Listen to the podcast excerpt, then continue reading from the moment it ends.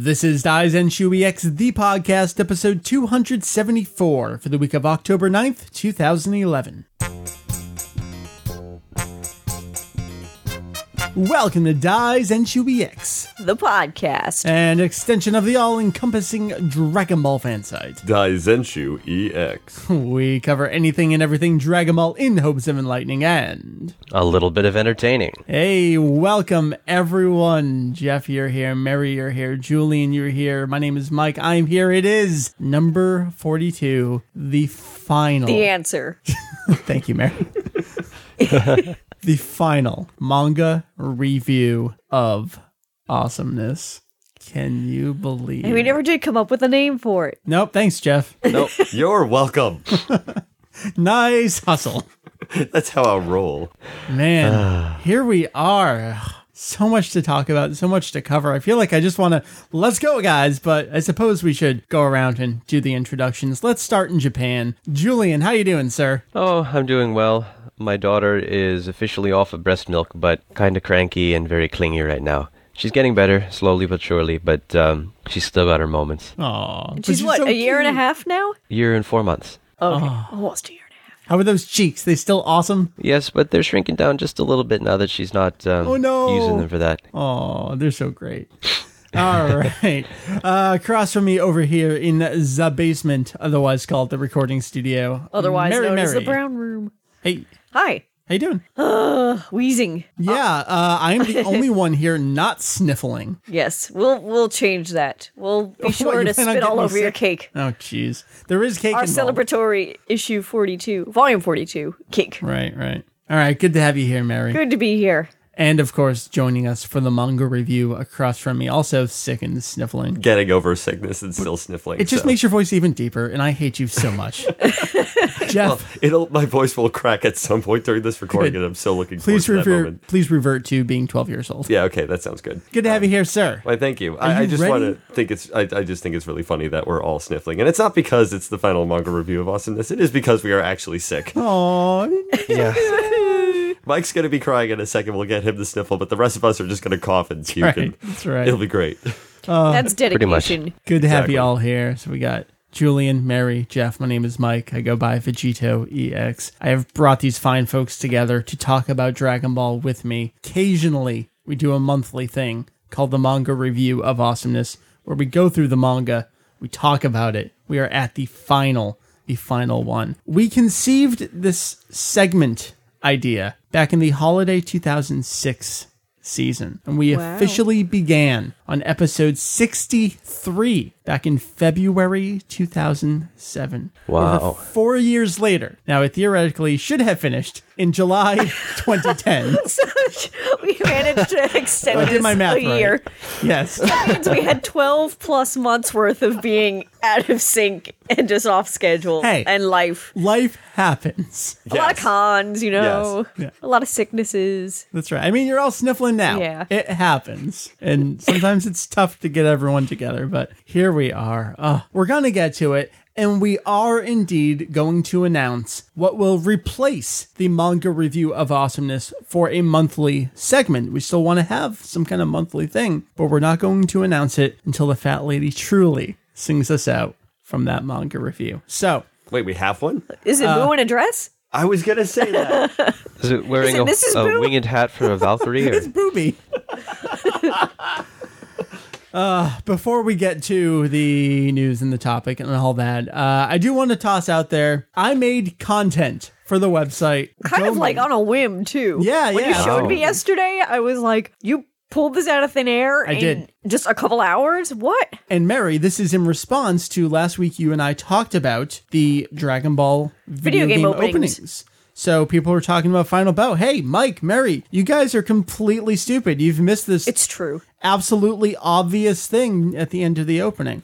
Now, Mary, can you ever unsee it? No, and I. I think I was always aware of it, but I never really gave it a second thought. Okay. Did you just flat out never see it? I never saw it, but now that I've seen it, I will always see it, and I've become a believer. Jeff, you saw this video earlier today. yes, I did. I did. what do you think? Is he um, there? Yeah, uh, dude, that thing's a tail.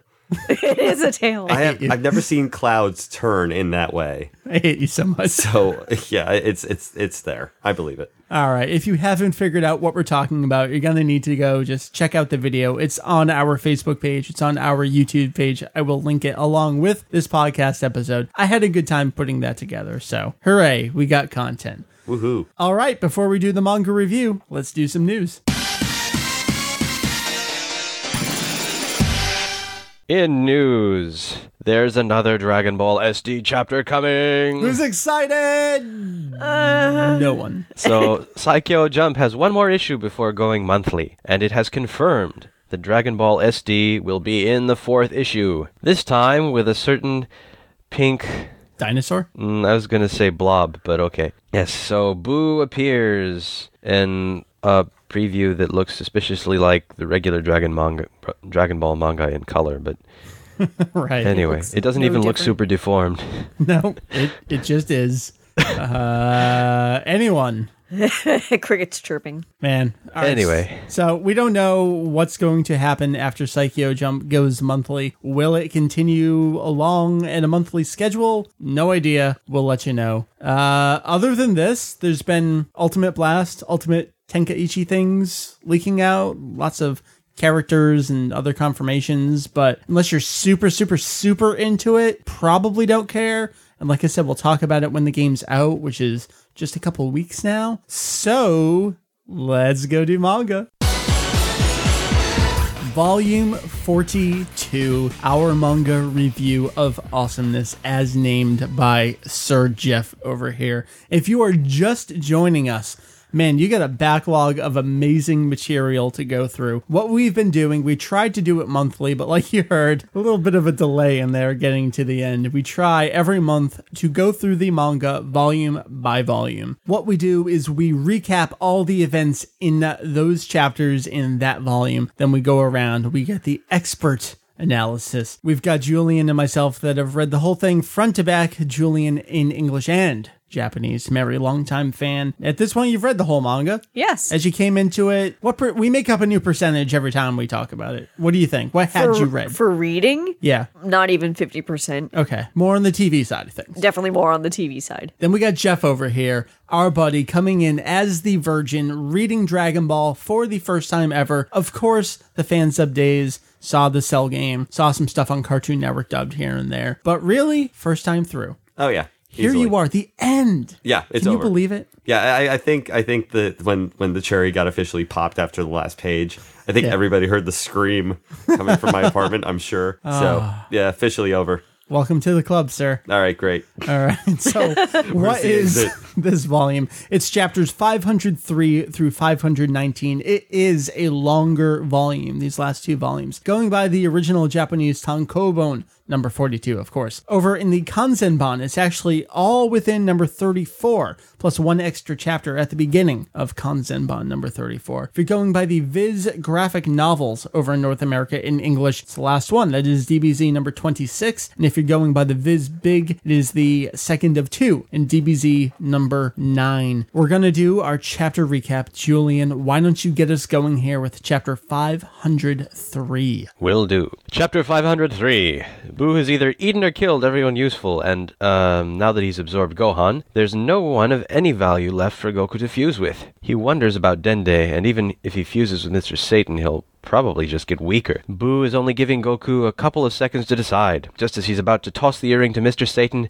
Goku senses someone's ki in the distance. It's Vegeta! He teleports off just as Boo rushes into attack. Baba has brought Vegeta back. Enma kept his body around after all. Boo isn't about to let Goku live, so he blasts off to find him. As Boo approaches, Vegeta tells Goku that he saw everything from the afterlife, including Super Saiyan 3. Goku never went all out against him. What a complete mockery. The only chance they have left now is to fuse, though. Vegeta refuses until Goku starts mentioning that Boo has absorbed and killed everyone, including Bulma and Trunks. As Vegeta agrees to put it on, Goku mentions that they'll never be able to unfuse. Boo shows up and prepares to fire a blast, but the two are pulled into each other. It's a new fusion. Yosha! Chapter 504. Vegeta and Kakaroto combined, huh? That makes him Vegito, or maybe even Super Vegito. The new fusion explodes into a Super Saiyan and is ready to fight. Boo fires that blast from before, but Vegito easily knocks it right back toward Boo, who ducks to avoid it. Boo goes in to attack by hand, but Vegito kicks the poor fool in the face before he can do anything. Vegito punches him yet again, grabs him, tosses him down to the ground, and uses a type of ki sword to impale Boo and pick him up. Kaioshin, watching via the crystal ball, can't believe the power of the Potara. The elder Kaioshin comments that because the two are rivals, it makes them even stronger, more powerful together. Boo is getting furious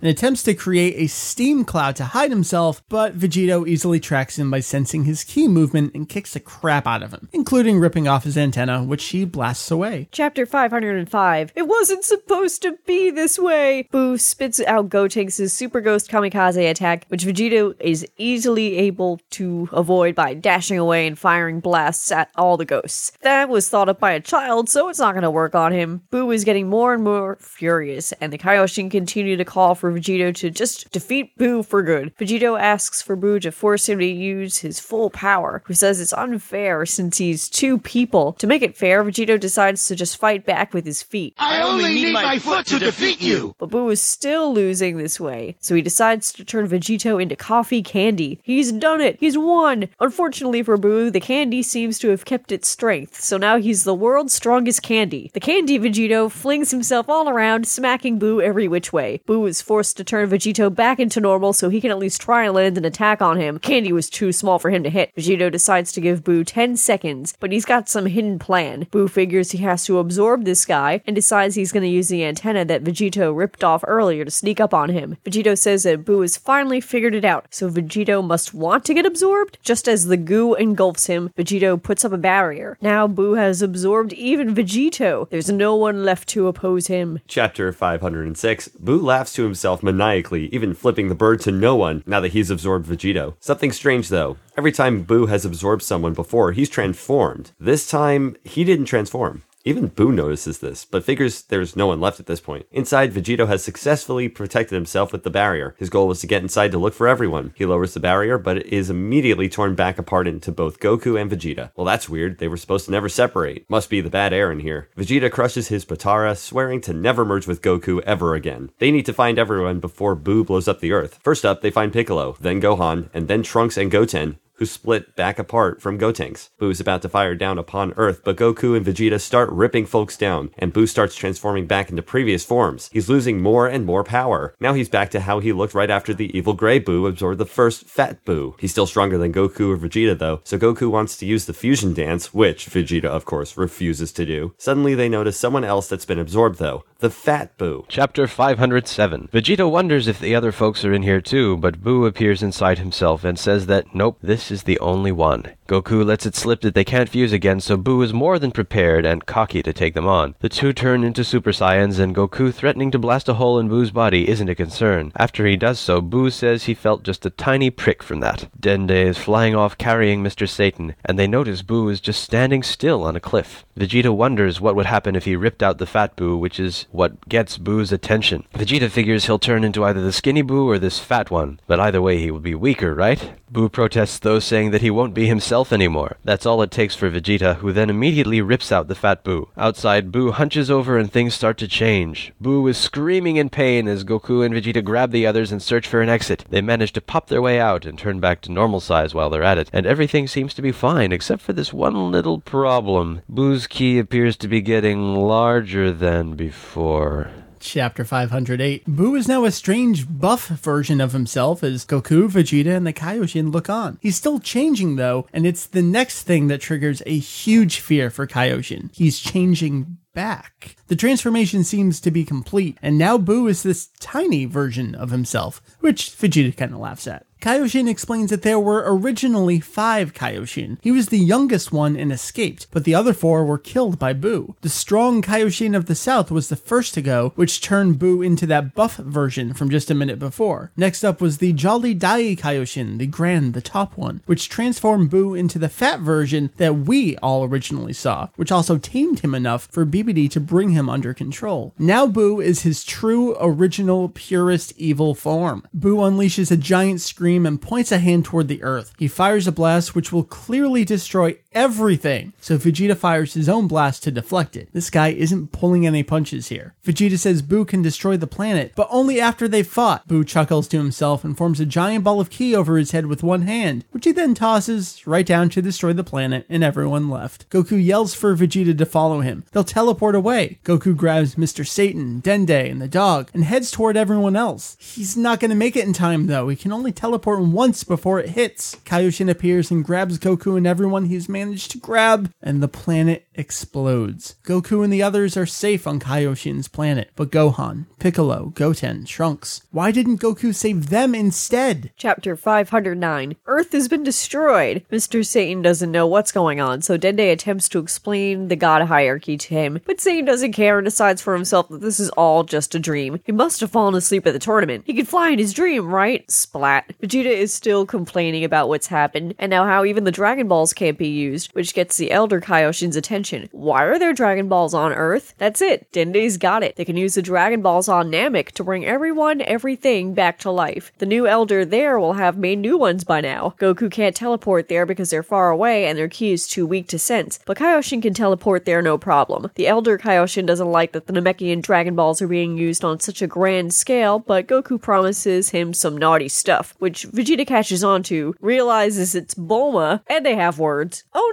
no! Boo is regenerating out in the void of space. Kaioshin tosses Goku and Vegeta his Potara earrings so they can fuse again, but the two decline and crush this set too. They want to do it on their own. Boo can't get here anyway, so they have some time. Boo, right then and there, immediately teleports to Kaioshin's planet. He must have seen Kaioshin teleport and immediately learned how to do it himself. Goku and Vegeta will fight. Kaioshin takes the others, except Mr. Satan, who they forgot, away from the battle. They do rock, paper, scissors to see who goes first, and Goku wins. Vegeta wants to see the Super Saiyan 3 up close. Goku says Vegeta might not get his chance if he goes all out with it. He could have actually beaten Fat Boo like that, but he wanted to give the kids a chance to be heroes. Transforming into Super Saiyan 3 finally wakes Boo back up. He's been nodding off and dripping from his nose the whole time. Chapter 510. The fight is on. Super Saiyan 3 Goku versus Boo. Goku attacks relentlessly, but is really only able to get one or two good hits in. Boo is pretty much able to dodge or slap away just about everything Goku tosses at him. As Vegeta watches on, he finally admits to himself the true nature of Goku's power. It's not just that he has people to protect, because Vegeta does now too. It's because Goku fights just to better himself time and time again, but does not kill his enemies but instead finds the good in them. Kakarot, you are number one. Boo fires his own version of the Kamehameha back at Goku, who is really struggling here. Vegeta tells Goku he knows he never planned to switch out with one another. He's in this to the end, and Goku knows that Boo is far better than Vegeta could ever handle. It's too much for Goku to charge up his power, though, since he'll need around a minute to do so, and Boo will never let up for that long. The Potara fusion probably could have taken him out, but he wanted to do it this way. Vegeta will buy Goku the minute he needs. Chapter 511. Goku says that Vegeta is dead, so if he gets killed again, he'll be gone from both the living and the afterlife. Vegeta powers up to maybe Super Saiyan 2 and flies off towards Boo to buy Goku the time he needs to power up. None of his blasts do anything, and Boo begins to absolutely pulverize the poor guy. Vegeta can't believe Goku was fighting this thing that whole time. Goku still hasn't gathered enough ki, but it seems like Vegeta's running out of time himself. All of a sudden, Mr. Satan appears. Boo will not get away with this any longer, especially in his dream. Boo tosses down Vegeta and rushes in towards Mr. Satan, but stops at the last second before actually swiping him. What's going on? Chapter 512. Why did Boo stop? He's not actually afraid of Satan, is he? Vegeta yells for Goku to hurry up, but something's wrong. Goku is actually losing power now. Boo spits up the fat Boo from before. Dende says the fat Boo was inside and refused to fight Mr. Satan. So this Boo just spit him up to get rid of him and that pesky little problem. Satan decides to take him on anyway, but gets flicked away like it's nothing. Boo is crazy and ready to fight again. Just as Boo is about to attack Satan, a blast comes out of nowhere to stop him. It's the fat Boo. He's going to fight to protect Mr. Satan. The two Boos attack each other and manage to trade hits, but the little Boo seems to have the upper hand. Goku still can't figure out what's going on and why why losing power when he suddenly transforms back to his normal state. What is going on? The fat Boo gets his head chopped off, turns back to normal though, and concedes that he will not be able to win this fight. Chapter 513 Goku figures that his living body just isn't able to sustain the power of Super Saiyan 3. The Fat Boo is still fighting, but it's really no use. Vegeta seems to have a plan. He orders Dende and the gods to go to Namek and get their Dragon Balls. How many times has Goku saved Earth? Maybe it's time they helped themselves out for a change. Kaioshin teleports himself, Dende, and the Elder Kaioshin to Namek. Muri is there and has already gathered the Dragon Balls for them. He knows what's going on, so they prepare themselves. Vegeta tells them to summon Porunga. For the first wish, restore Earth. For the second wish, bring everyone back to life that died since the day of the tournament, except the bad guys. Third wish can be for whatever. Goku asks why Vegeta phrased it that way. Why not just everyone killed by Boo? Well, that bring back both Babidi and Dabra, and it was Vegeta that killed all the people at the tournament, so this covers it. Oh no, Dende realizes Porunga can only bring back one person at a time. Not to worry, Muri upgraded the Dragon Balls since Frieza, just like Dende did on Earth, so they should be able to bring back a large group. Porunga is summoned and Dende starts making the wishes. Earth is restored. Chapter 514. Next up, Porunga starts bringing everyone back to life. Meanwhile, the Fat Boo is still getting pulverized. Vegeta notices that at least they can get hurt. The Elder Kaioshin's halo disappears, and so does Vegeta's. Wow, Porunga must not think he's a bad guy anymore. All the Earthlings appear to be back alive, including all of Goku's friends and family. Goku asks if Vegeta's plan is to bring Gohan and Gotenks to fight, but no, they're going to use the Genki Dama. It won't just be energy from their group. He's going to have everyone on Earth donate their energy. Kaio pops in and says he'll help them communicate with the planet's inhabitants. Vegeta starts talking to them all, saying they're fighting far away against Boo, and that they've all been restored to life after Boo killed them. Mr. Satan is still trying to convince himself that this is a dream. Vegeta demands that they all raise their arms towards the sky to donate their energy. They'll feel a little tired, but it won't last forever. Goku is ready. He heads up into the sky and raises his own hands to begin gathering the energy.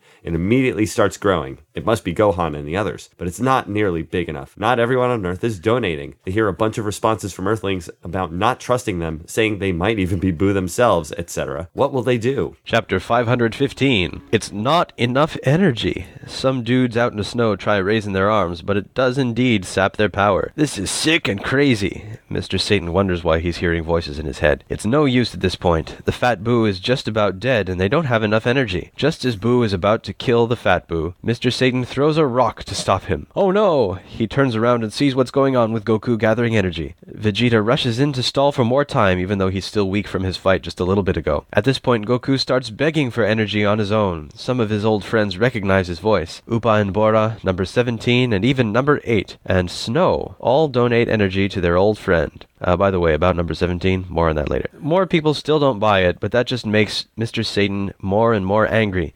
He eventually starts screaming at the Earthlings, Why can't they just help? What? That's Mr. Satan's voice, the champion!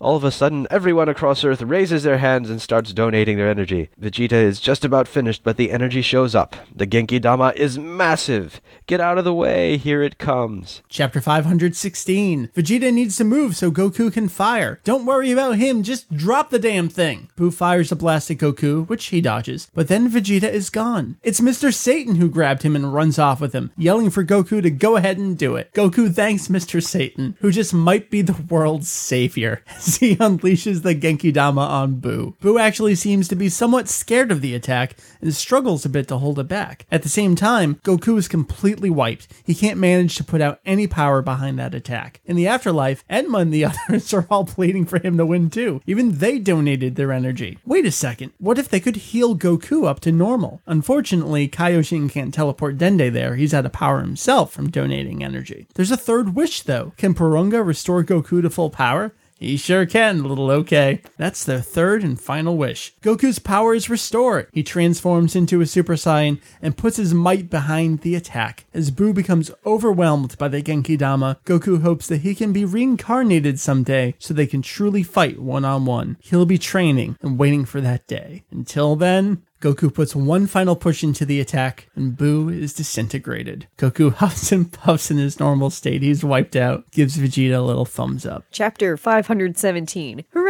They've won! Boo's ki is completely gone. Mr. Satan declares victory to all of the Earth. The Kaioshin teleport to their planet to greet the victors. The dog runs away from Mr. Satan. It's the fat Boo! He's still alive! Vegeta wants to blast him into smithereens, but Mr. Satan protests. He was only bad because he was forced to be. Mr. Satan and Vegeta continue to protest against each other, but Goku agrees that they should let him live. After all, he risked his life to save them all too. If they can keep him inside for six months, they can use the Dragon Balls to erase people's memory. The Elder Kaioshin doesn't like the fact that they want to keep misusing the Dragon Balls like this. The entire group returns to God's palace. Over the course of four pages, without any dialogue, we see happy reunions, an explanation of why Boo is there, and relaxing finally going on throughout the cosmos. And so Mr. Satan becomes the champion of Earth yet again. The public's memories of Boo were erased, but they still remember he saved them from something. Ten years later, Trunks is flying off to someone's house, and Gohan answers the door. Is Goten around? He's out back with their dad,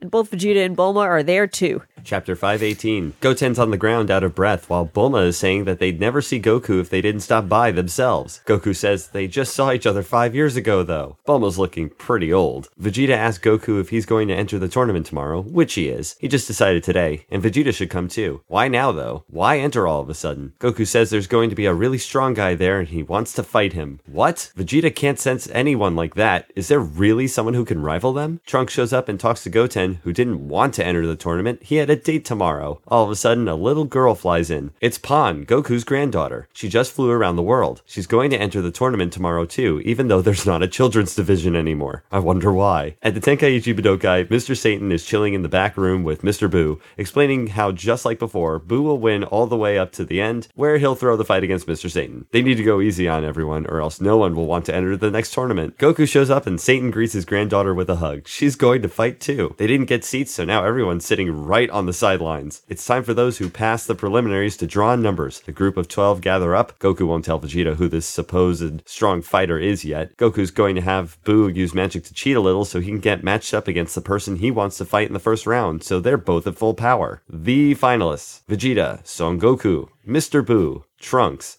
Pan, Son Goten, Kalarno, Mokeko, Oob, Captain Chicken, Knock, Otokosuki. Goku stalls Boo from using magic until it's his turn, which he pulls as number three. The next guy is Kalerno, who Boo puts with another set. The next one, however, is just a little kid named Oob. This is the one Goku wants to fight. When he killed Boo, he had hoped that someday he could be reincarnated so they could battle at full force. And it seems like Enma maybe did him a little favor. Oob thinks to himself that maybe his mom was right. He might have been the strongest in his village, but the world is really big. What's he going to do? He promised everyone he would buy food with the prize money. Julian, the final chapter of Dragon Ball. Chapter 519. The matches are settled. Goten got Boo in his first round. Some of the participants have words with each other, which result in Trunks being quasi hit on, and Pan sticking out her tongue, and Vegeta smashing one in the face and out of the ring unconscious. The first round will be Pan versus Mokeko, who got all the way to Mr. Boo in the semifinals last tournament. Pan is just four years old. The fight begins, and after a polite bow, Pan easily smacks Mokeko around a few times and square out of the ring. She's won! Next up is Goku versus Oob. The announcer seems to think that Goku's going to make it all the way to fighting Boo. Oob is the oldest of five siblings and is here for the prize money. Goku tries to get Oob ready to fight, but the kid is too nervous. He's going to need another tactic. So, Goku starts insulting Oob and his parents to get him angry. Once Oob gets riled up, the power starts to come out. Goku dodges a few attacks, but Oob unleashes a massive ki that pushes Goku back. Goku floats in the air, much to Oob's surprise, and smiles. Goku figures Oob really hasn't had a chance to fight before, so this is all new to him, not being able to fly or control his power, etc. He's exactly as Goku hoped. Well, Goku's going to live with and train this kid now. See y'all later. This kid's really great, and he'll be the one protecting the Earth someday. Piccolo smirks, saying how he hasn't seen Goku this happy in a long time. Vegeta laughs too, saying that this isn't about protecting the Earth. Isn't this exciting? They're gonna get even stronger. Yay! The narrator concludes the series by saying that Goku and friends sure have had a lot of great adventures. This is all we can show you for now, though. There will definitely more trouble down the road, but somehow they'll always manage to get through it with the help of the Dragon Balls. More on that later, too. That's right. Uh, before we get to any of our discussion points and all that great stuff, Jeff, your predictions last time on the show for the final volume of the manga, which we just covered. Are you ready, sir? Yeah. All right, you said It'll be a good ending. You said it'll end well. Boo will be eradicated. Please let it end. I'm done with Boo. I guess I was right about that. Two conflicting things in there. You wanted a good ending, and you said Boo will be gone for good. Sorta. Interesting. Sorta. Interesting. We'll get back to Boo. Yeah. You said there will be a fusion between Goku and Vegeta. Okay, You yes. kind of knew. You knew Vegito existed. Yes. You had, yeah, I mean, God, what's your nickname? I don't know. Must have showed up somewhere. I didn't realize it was the very last volume. You Vege- didn't. No. That Vegito showed up. I thought it was sooner. yeah, just there and gone. Yeah. Hmm. All right, Jeff, you said Vegito will not be the one to destroy Boo. You can't give Vegeta that much credit or success, even as a part of a fusion character. Am I wrong? No, you're not wrong at all. You said Goku doesn't want it, but Goku will be the one to kill Boo. You don't know how, but you got it. Yeah. Well, I don't know about the whole Goku doesn't want it thing. He kind of does. He kind of does, but his whole thing was we got to give it to the kids. I can't be here forever. But it's Dragon Ball. Got to have Goku. He still does anyway. Yeah. He said no one else is going to die, though. Well, Gohan, Goten, Trunks, Piccolo, they all died in the Earth explosion. They were brought back very soon after. Yeah. But they were yeah, killed. they technically did die. They were killed. You said the freaking series is named Dragon Ball. There's not a freaking Dragon Ball in this volume. I'm going to freaking light this volume on fire. I put my lighter away. Are you happy? you content? We I'm very content with that. Yes, I thought it was like if it, if they didn't show up in this volume, I was gonna throw the whole thing away and be like, "What a waste of freaking four years! God damn it!" No, Oh. that didn't happen. Man, all right, we have so much to talk about. Uh, I had a point here that I wanted to start with, but I don't want to forget some of the other stuff that we mentioned. Let's talk about, first of all, number 17 showing up to donate energy to Goku's Genki Dama. Mary, do you remember the story from 10 Things You Didn't Know About Dragon Ball one year ago at Otakon? Like the story of uh, Toriyama? Why is 17 there? He originally had someone else there, didn't he? He did. Who was it? Was it lunch? It was Lunch. That's why that dialogue makes sense if Lunch was the one to speak it. right. So why did he change the drawing to be number 17? He didn't actually say why he switched it, right. but he did. Yeah. So what makes it even worse is that 17 never ever ever met up with Goku at Ever. all. so he wouldn't know what he sounds like. no. Look at Jeff's face. I love this. Really? yeah.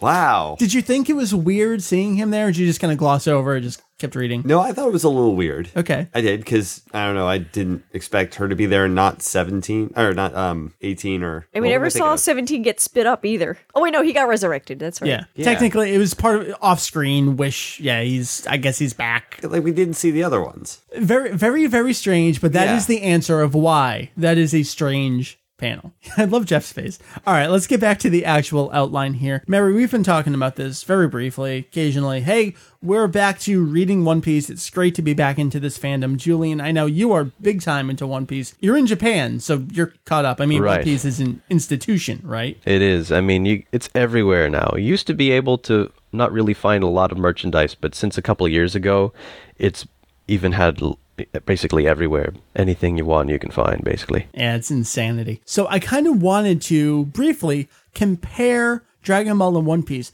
but on the art level. Something we have always talked about with Toriyama. His art is so clean, so crisp. He doesn't use shading, other than maybe some shadows here and there. Mary, you and I are rereading One Piece. We're actually into new territory for us, Right, right. ourselves, which is great. I am, I'm going to say it, I don't think Oda's that great of an action artist.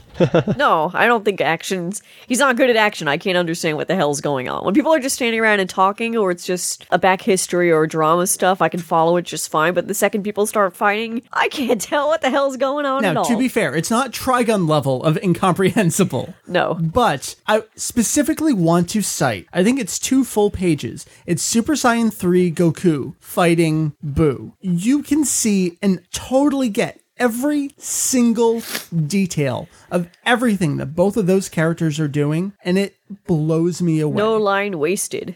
No, I, I, totally, like, I am just in sync with Toriyama. Julian, defense. Mm, well, I do think that Toriyama, in many ways, is very good at a sort of cinematic kind of framing. He rarely breaks the rule about always portraying things from the same side of the action. That that is, Yeah, when you're yeah. filming something, unless you want a a jarring break of perspective, you keep the camera on the same side so the characters are all oriented in the same way. Um, Right, whereas Oda experiments with all kinds of crazy angles, and he also has Which is fine. he also has a thing for very crowded panels where things are everywhere and everything is happening at once, which has Mm-hmm. a, a very sort of frenetic kind of style to it. It does. It but does. at the same time, it does make it a little bit hard to follow when things really get going. And um, I don't know. There's also the cross hatching, which I think is useful for shading, but sometimes he goes a little overboard and just makes things kind of a blur of gray. Yeah, yeah, definitely. It's just been fascinating to me. I mean, of course, Not that uh, the artwork is bad. It's not bad. No, it's just no. that his his action scenes are hard to follow, and Dragon Ball is just super smooth, and you can get it. it's just great to compare two authors that are really the the height of popularity for their times.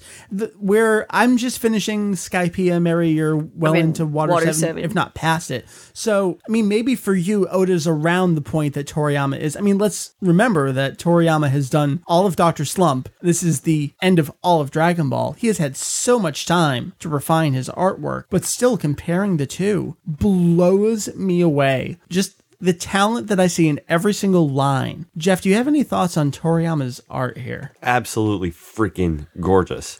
And does follow the um You were nodding along with Julian here. I mean, you're Yeah. an art major. This is this is something that that This is what you um, know. This is what I you remember. live. Well, yeah. Uh, when I mean, I I didn't study cartooning, but I had plenty of friends there who did and Yeah, would yeah. tell me this stuff. And they said um, one of the things you do in not just movies, like Julian said, but but graphic novels and comic books is you Sure. keep the angle the same unless you're going for some kind of stylistic change or you want to Mm-hmm. emphasize something else but you keep it at the same angle because you want to keep people involved in the action and if you keep switching it or switching perspective then you lose them and they have to keep reorienting themselves every time there's another panel Yeah, yeah. so the fact that toriyama does this so incredibly well i never got lost in any of these battles Don't you just you totally get everything It was you like see? during Easily. uh I guess one of the Boo fights somewhere in this volume. I just Uh-huh. Was flipping through it and flipping through it because I'm like, yep, yep, get it, get it, get it, yep, You yep, don't get it. to, you don't like it have to flows. stop. With uh, One Piece, I was catching myself reading a panel, going to the next panel, going What back I to the previous panel, Yeah, having yeah. to like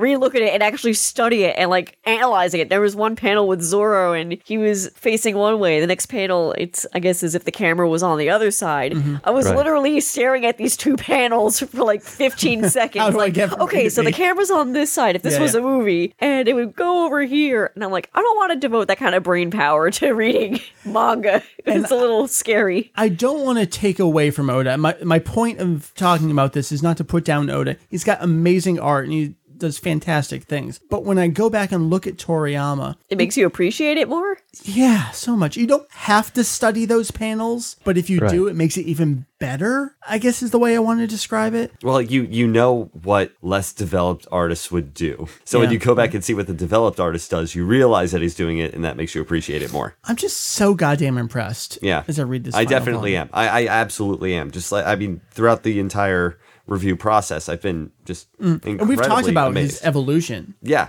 Like Oh, the yeah, choreography's gotten so much more refined over the years. He's such an for a man that started writing poop jokes. What what an amazing man! I have this later on the outline, but let's talk about it now. It's four pages of no dialogue. Yep. I love that. I ate All that right. up with a spoon. Go ahead, tell me about It it. just tells so much. And again, you just breeze right through it because you get every single thing that's going on here. You can practically imagine what the characters are saying and how they sound. If you don't remember, this is when Goku and the others are brought back to God's Kami's palace, and it's kind of this reunion of, oh my God, you guys won, you're back, and. You see even panels like Goku as if he's explaining what just happened, and it's that shot of, oh my god, we see Boo, and they're freaking. There's no dialogue, though. I think part of it may also be Toriyama just getting to the end. He's like, I'm almost Well, done. here we go. I'm almost done. oh, thank God, I'm almost done. How am I going to crack out these Cruise pages? control I got a great point. idea. Isn't it But it crazy though? works. Like Yeah. we can say even when he's lazy, it's amazing. Julian, what do you think about this stuff? Yeah, I think he's got a good handle of how to frame the scenes so that you don't necessarily even need any talking at all. Although it obviously makes the people at the animation studio wring their hands like, how are we going to get a few more minutes out of this footage? I know, know, trying to cram so many chapters into one episode. Hmm. Jeff, you're flipping through the manga over there, looking at this artwork again and everything that he's doing in these panels. You're just nodding along as you flip along. Well, I'm trying to find the ones you're talking about where Oh, there's okay. no dialogue. And It's I, pretty close to the end. that's what I thought. I Yeah, it's right it. before the time skip to 10 years Oh, later. okay. Looking at it now, I kind of agree with you, Mary. It's like Toriyama going, "Okay, I'm done. I'm done. I'm done." oh, thank God. Um, it's gonna be like 300 panels of yay. You know, I mean, Yeah, at some point, you kind of just have to leave that out. And Right. he knows, none of us know, none of the readers know. He's about to announce very soon that this is over. So he's thinking in his head, how can I cut words to make sure I'm done in three weeks? But still, again, blowing me away. Uh, let's move away from artwork for a while. Let's talk about very, very heavy plot stuff. Let's talk about the logic of Boo transformations. Mary, take Have, it away. have we not talked about this yet? I don't. Well, we're at the end, and this is the they're ripping out the fat boo. Okay, so so I really want to talk about. They're it. inside, they're ripping people out. So Yes. shouldn't the Kaioshin be there too for ripping out? Possibly. So that and makes if you no rip out the fat boo, what should there be? There should be flabby looking evil gray boo. Old Jeff's nodding along. Did you pick up on this? Yes, I did. All right. What do you think, Jeff? Uh, what the hell? Were they in the wrong stomach? Oh, Julian, what do you think about this? Uh, I call it the logic. I don't know what else to call it. Yes. Well, the logic seems to make sense at first, but at the point where the fat boo gets absorbed by the thin scra- gray boo, and then when he gets taken out, it turns into a different boo, that kind of gets weird. Now, if you look at the argument that maybe somehow the Kaioshin that were absorbed a long, long time ago somehow became more or less fully up- apart. Yes, they became fully boo. That at least explains why the fat boo still exists, but it doesn't explain what about that strange, very buff form that he goes through on his way to becoming the skinny one. That you could make the argument that the fat boo was walking around inside and destroying Right, destroying because he had been ripped down, but not expelled at that point. Right. So maybe he found a really muscular boo that looked like the old Kaioshin, and he decided to destroy it rather than, you know, save it. I don't know. Did it matter to anyone though? I mean, this is something that fans have much like Cell and his weird regeneration. It's that kind of fandom. Wait a second, Toriyama. I don't totally buy it. But does it really matter to anyone? I think I give it a pass because it's at the end of the series, and there's so many instances of that This. type of logic throughout this volume that it's like, okay, well, he's at the end. He's Yeah, got to yeah. pull these plot points out of thin air, like uh, them going to Namek and oh yeah, we've already got the Dragon Balls ready for you. Like that's convenient. well, Okay. Muri at this point is basically kind of the god of the planet. So he's kind of at this level. Maybe he's talking with Kaio and they're I I don't know. Jeff, do you care about the logic? I sort of did when I read it. I- Okay. I, I don't know. I, I'm very, I'm very 50-50 on it. Half of me wants to say, "Oh, I don't care. It's the end of the series," and the other half is going, "No, No, you is don't get an out on this one. Yeah, like I'm not gonna let him go on this. Like that's that's actually a legitimate complaint. Because if you were reading it for the first time, you don't know this is the end of the series. Right. So it's just kind of more Toriyama. Although I could, I guess I could see some kind of combination of things where the Fat Boo is, let's say, influenced by this this great Kaioshin, right? Mm-hmm. So maybe inside the Fat Boo, there's that Kaioshin because we didn't see that Kaioshin. Oh, okay. in the- So you know what I mean? Dai Kaioshin is actually still within the, The Fat fat, Boo. boo. that got spit out. Oh lordy. know what I mean? I don't know. Because like we There have never. been Jeff. There have been so many forum threads about this. Okay, I over can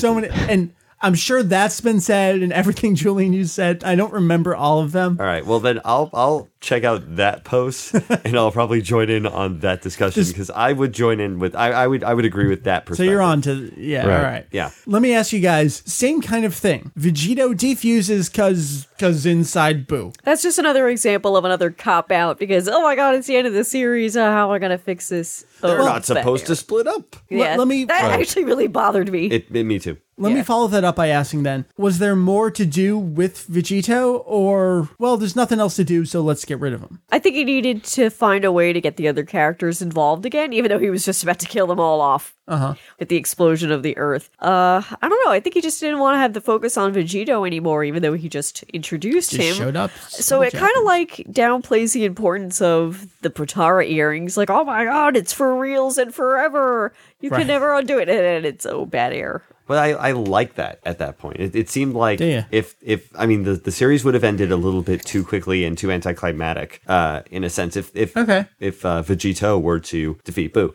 he could have easily done it. He, we saw Right, the power right. that he had. He was so close to beating him As coffee Toriyama- candy. Yeah, exactly. Toriyama is not going to let that happen. Yeah, I mean, the hmm. way that he splits them up is questionable, sure, but I think it did have to happen. I, I don't think that it I would've agree.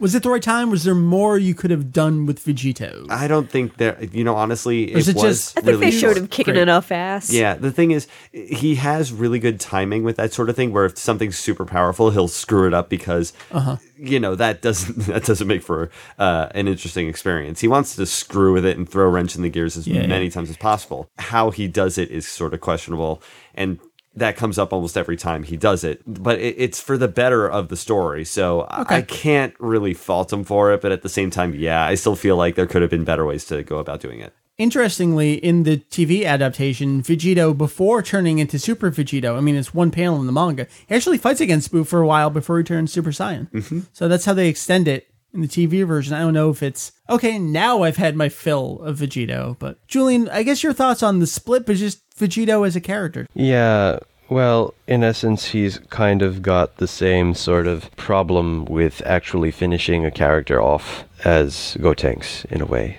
Mm, I don't know whether it's just that the cockiness comes out when they do that, but I think from a story perspective, it had to be split up again, or else it wouldn't get anywhere. The fusion's just not ultimately not that interesting. Not when he mm-hmm. makes all the fusions cocky. Mm, like, sure. Okay, they have one personality type. Actually, I have a point on that. Okay. If you if you look at the characters who are fusing, you Yeah. have uh, Goten and Trunks, Right. Who are the uh, offspring of human slash Saiyans, right? Yep. So now you have the merging of two Saiyans. Yep. Does anyone else find it odd that they weren't more like their original Saiyan offspring? Like they, they weren't more like their ancestors when they merged? You wanted some more Ozaru stuff in there? Could have well, been it's more still just adding one plus one, so you Right. still end up with one. I don't know. That could have been interesting though, Jeff. yeah, because I and mean, and you know what? Future. Yeah. Yeah, exactly. I, I just thought, I sort of thinking on it, it just seems odd to me that, I mean, they're working more with their, uh, uh, with their current personalities more so than their ancestry. and their traits. Okay, sure. Granted, but All right. uh, still, I kind of felt like there could have been some opportunities there. Okay. Yeah, the more you could have done with Vegito. Yeah. All right, let's talk about Boo for a little bit then. And I mean the Mr. Boo that we now have. We already talked about the logic and all that. What do you think? Is it good to have him back kind of as uh you always see him as a member of the group by the time the series ends? Mr. Boo, It's Mary. like the butters of the group. hey guys. He just does what Goku says. it's really funny. It's awesome. Satan's asking you to cheat, right? Well, me too. Okay. Oh, well. Chuckling to yourself over there. What do you think? I love Mr. Boo. Does it make sense? It does. Okay. It does. I, I, I'm actually really happy to see him still alive because I actually liked him Yeah. in we the really volume. enjoyed him as Fat Boo with the Adventures of Boo and Mr. Satan. Great times. Absolutely. Great, premise for a spin off series. Yeah, Yes. right. Would have been a great spin-off series. Come on, but just, Toriyama. But just a good break in the action. Like It a is. really good focus on characters and excellent story behind them. And it would have been really saddening to see that part of Boo uh, just disappear. I mean, it was it was great that they saved him. Uh, I'm wondering if that was kind of like in the plans from the get-go and they sort of had to like cheat in a few places just to make sure that that would happen. Cheat 'Cause- in, in the logic, like we were talking about to bring him back. Yeah, ju- like like the fact that he could swallow himself, that sort of thing. Like he swallowed himself. Yes. Right. back out. I don't know what's going on. So it's like, I mean, just to make that sort of thing happen, it, it's just, it's really cute. I'm sort of surprised though that I don't see him um, when we watched the, what was it, the Jump Anime special? Yeah, yeah. We, I didn't see Boo there. I think he's is he just sitting eating food or something? I don't remember. I can't remember either. I think he's there in some capacity. Okay, because I don't remember seeing him, and I always thought that was kind of odd. I was like, well, apparently he's still alive, so where is he? It's been a while since we watched it. Julian, as a Mr. Satan fan, are you glad to have his buddy Boo along for the ride? Absolutely. I think they make a good duo, and I don't know. It's it's kind of funny the way they interact. I love that they're in cahoots together to, to fix the tournament. Fixing the tournament. It's like, and then you're going to throw the fight. Again, okay. yeah. So really, they're just like not as evil Babidis. Definitely. Satan has taken over for Bibidi and Babidi here. Just Yeah. for for the good of the planet. But they're like they're buddy buddy, and they just hang out together all the time. So Right. I don't know. Who's know. just It, eating all the food back there? Good times. Here's a very interesting plot point. Something that was noted by the Elder Kaioshin at least twice. Repercussions for using the dra- Jeff, you're already like rolling your eyes over here. What do you think about this? Okay. So he's like, uh, what is it? It goes against nature. He- he's saying something like, wait a second, why do you have Dragon Balls? Wait a second, you're going to use the Namekian ones to do this? I don't approve. yeah, and I was really, really questioning the line where it was like it goes against nature. I'm like, wait a minute. You mean to tell me that magic doesn't go against nature in any capacity whatsoever? Right. And you're totally not fine with this happening? You're Oh, okay please. intervening here because it affects your ability to continue existing. But bringing those little humans back, oh, wait a second. Yeah, I know. I thought I thought that was like just some ill written logic right there. It didn't make sense. Okay. Hmm. Is it something that's an interesting point, though? The fact that it go, that it, like bending laws Just of nature. there, sort there or- are maybe repercussions for using the Dragon Balls. Oh, if there were, we would have heard about them a long. That's why time I ago. find it weird. It's like, why is this coming up now Yeah. in the last volume? Hmm. No one's batted an eye before. yeah. exactly. What do you think, Julian? I don't know. It does seem to be kind of a plot point that gets sort of tossed aside as soon as it's introduced. And why do? What was the logic behind why Namekians are allowed to have them? What makes them so great? They made them. Maybe it's not Yeah, they created them. allowed so much as that just people know that they have them and they don't know that other people do. Yeah, some. I don't know. They got them. Use them if you got them. All right, let's. uh Geez, what do we want to talk about? Let's talk about the time skip. We have a time skip. Amazingly enough, at the end of the volume here, we got two chapters, ten years in the future. Were you expecting a time shift, Jeff? Um, I kind of was actually. Okay. I kind of was. But last time we had a time skip, it wasn't that long, right? Three years. It was like six years. six years. The from the end of the cell game to the Boo arc was they say seven years. It's going by the math, maybe a little less than seven, but around there. So that's Okay. somewhat significant. All right. So so 10 Three years, years was Android era. okay. Yeah. So then I I wasn't expecting it to be as much. I was expecting maybe a year. 10 you is know, your, pretty drastic. Your classic end of movie, like uh, three months later, everything's wonderful. Well, you know, that's where the Jump Super Anime Animator special comes into play because it's Right. what, like two years after the end of Boo. Well, there, here's the story that happened that we kind of forgot about. Let's tell it now. So th- they did do Oh, that. now I want to watch that. Yeah, we need to Yeah. watch it. I, I Okay, agree. so Um, back, yeah, ten yeah. years. You weren't expecting that large of a jump. was not expecting that large, and also um, it was nice to see them go back to uh, to a Tenkaichi Budokai. I don't know if I'm skipping ahead, but No, go ahead. that whole thing where they show it. Uh, I really love actually where they showed the characters um, and like how they look 10 years later before you actually get into the story. They show like the boxes of each character, what they look Yeah, like. yeah. Yeah. Which came in so handy because the last time they did Who a was time that skip- again? Yeah, I was like looking at Bulma 300 times going, really? Or like, like, uh, Kuririn, I couldn't like figure out. Isn't he him. awesome? Yeah. like every so time I see him, he's got this new hair. No, what's up with Videl's haircut? Where it kind of like curls under Seriously. her chin. It's like this weird, like 1920s kind of look. Almost. Although the like a first time I flapper. saw it, it, it sort of struck me as sort of a Mary Tyler Moore, more 60s type thing. But I guess maybe you're yeah. right. Yeah. And also they Kinda could have, they could have illustrated it a little bit differently where like it was a family tree type of thing. Cause It was just these weird heads kind of tilting in different Disembodied directions. heads Yeah, floating like- on the page. I just had to get used to all the different character names and, um, freaking trunks and bra. really? Really? Bra? That's Brief, kinda- Bulma, trunks, bra. Come on. So, all right, yeah, all right. Just, I'm sorry. That was I saw that and I laughed hysterically. I thought that was awesome. Um, as for the whole time skip thing, um, Wait, wait, wait. We got to talk about the heads Go because ahead. I like the notes where it's like Goku and Vegeta, no Not change. change. And then there's a bunch of other people. Then it's Piccolo, no, no change. change. Okay, continue. I don't think I wanted to see anything else before they jumped ahead. I, to answer that question, You don't really care about the 10 years in between? not really. Okay. I think it, it's pretty well assumed that there's training. There's maybe like a friendly battle here or there. Apparently, Goku's a very bad friend who doesn't visit on his friend. I love that they established this. like that just Yeah. makes so much sense to me. What do, what do you mean? I saw you five years ago. Come on now. Exactly. So yeah, overall that was just that was nice. It was it I didn't expect 10 years, but I'm not against it. All right. How about the those of you here who do know the series? I, you know, being a girly girl and I like my shojo, I would have loved to have seen Go- Gohan and Videl's wedding and the birth of Ah. their child, but I know Toriyama doesn't draw that and doesn't know what Yeah. to do. oh, this is this. I'm sorry, Mary. This is all shonen from here on I out. know. I know I shouldn't expect anything. Where did these kids come from? I don't know. It's been ten years. Toriyama animating or just drawing a wedding scene would just give me nightmares. I just cannot imagine what that would look like. People would be in fights.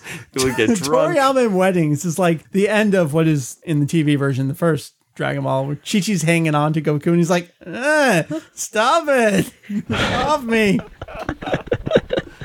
Uh, Julian, what do you think? Ten years. Yeah, well, well, I think we we're all comfortable with where babies come from here, but you know, it is a it is a pretty big jump. But I think he wanted the big jump partly because he was looking for a way to end it. It's okay, Lena, mommy's gonna be right back. Speaking of where babies come from, And I think that was part of it that he wanted to emphasize that things were becoming more distant and more normal, really. Yeah. So in essence, well, we're saying okay, Go- Gohan doesn't fight anymore, so I guess we're not going to see him fight, and uh, okay, that works. Right. Man, I guess let's talk about the ending of the series. And by the, I, I, I guess I mean, bye guys, living with a little black kid. You know I've always had problems with the ending. It like single-handedly makes me hate Goku. So you're racist. No, I'm not racist. I hate that he just leaves his family, but I guess it's expected behavior. No, That's I. I will defend this ending. All right, go ahead, Jeff. All right. Well, but I need to ask something first. Oh. Okay. I remember seeing, I don't remember where, I think it was on the news segment of one of the manga reviews I was in for, where Okay. it had a shot of uh-huh. Boo, I think, on Goku's back, and it had like a little faded image of Goku on Nimbus. Yeah, Yeah. Well, Talking about just Let's- so happened. yes. let's talk about this. Julian, would you like to introduce the new ending that Toriyama drew Oh. for the Kanzenban? Oh, yes. Jeff, you said Nimbus. Get out. I did say Nimbus. I couldn't, I couldn't think that's of the actual allowed. term. Ouch. Go ahead, Julian. Yeah, so the final volume of the Kanzenban, or complete edition of the manga, had the last four pages redone slightly so that the ending is different. Now, we have this covered on our website, so if you're interested in finding out more, you can visit Daizenshu EX yourself to um, visit and take a look for yourself. I actually haven't looked at the translation in a few years, so there may be a few things that I need to change, but it's probably pretty accurate. We can talk about it in general. The difference is Goku flies off with Oob, and instead of just flying off with him, he brings in Kintone, the cloud, and Oob actually gets on the cloud, and they fly off together. Really, just to emphasize, okay, you know, he's pure, great. He's a good guy. And Jeff, this is the shot. I can't believe you remember Yeah. seeing this at some point. This is the shot. It's Oobs flying off toward the screen, the reader on Kintone, and it's this ghostly silhouette of Goku as a child doing the same thing. It's this. This is the kid. This is the new hero. Well, okay, see, that's why I like this ending, the the way that Toriyama wants to. The revised it. ending from I do like the revised ending. Four. This came out. Yeah, this is not like a you know like a whole Han doesn't shoot first type deal. This is like actually appropriate. Like makes the series kind of do like a sort of uh, what they call like a I can't think of the term, but it basically yeah, it's like an homage to the beginning of the series. Yeah, yeah.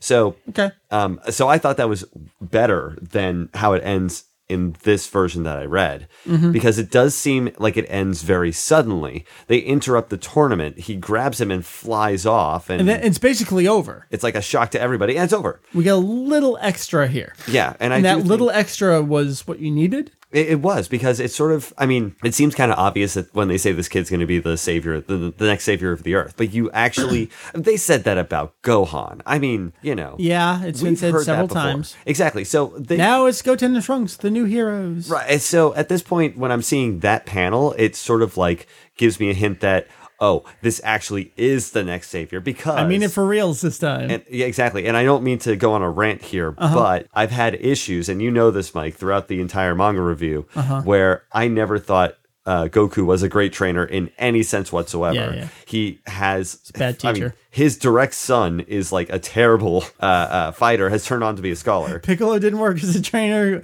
I think you need to blame the victim here. Gohan's just a shitty fighter. Gohan is a shitty fighter, but seriously, Goku just. I mean, he steals all the good battles Yeah, when yeah. there are capable fighters that could have done it too. Like it, it has always been Goku who has been finishing off these fights, Uh-huh. even with Boo, and it's just like it gets annoying that he is that you don't see him becoming capable of training the next in line. Gotcha. So when I was thinking when I was getting to the end of the series and I thought of that panel, I was like, that panel actually sort of gave the signal to me that that he was uh, that Goku was actually going to do that with this person because this person has proven and Mm-hmm. he knows just by how powerful Boo was that this would be the uh, you know like the, the next most powerful thing ever right. and like he actually could be a really good mentor to this kid Sure. so that's why I really liked that Okay. ending in particular because it really does reverse my entire thought of Goku being like a completely pointless mentor. Like Yeah, he yeah. actually could be good at this, and it sort of proves that there. Okay. Two other things, amazingly, with the revised Kanzenban ending that I want to talk about. Remember in the original version, which is printed here in the, the Viz release, it kind of concludes by saying, you know, thanks to the Dragon Balls, we'll get through things. Let me read uh, actually Julian's translation of how the Kanzenban ends in that same place. I am only able to show you the story of Son Goku, his many friends, and the Dragon Balls up to this point the end. Even after this, we can probably expect that there will still be various troubles, no different than before, but somehow they're definitely going to overcome them. It will be alright because on Earth there are some incredible guys. No mention of the Dragon Balls here.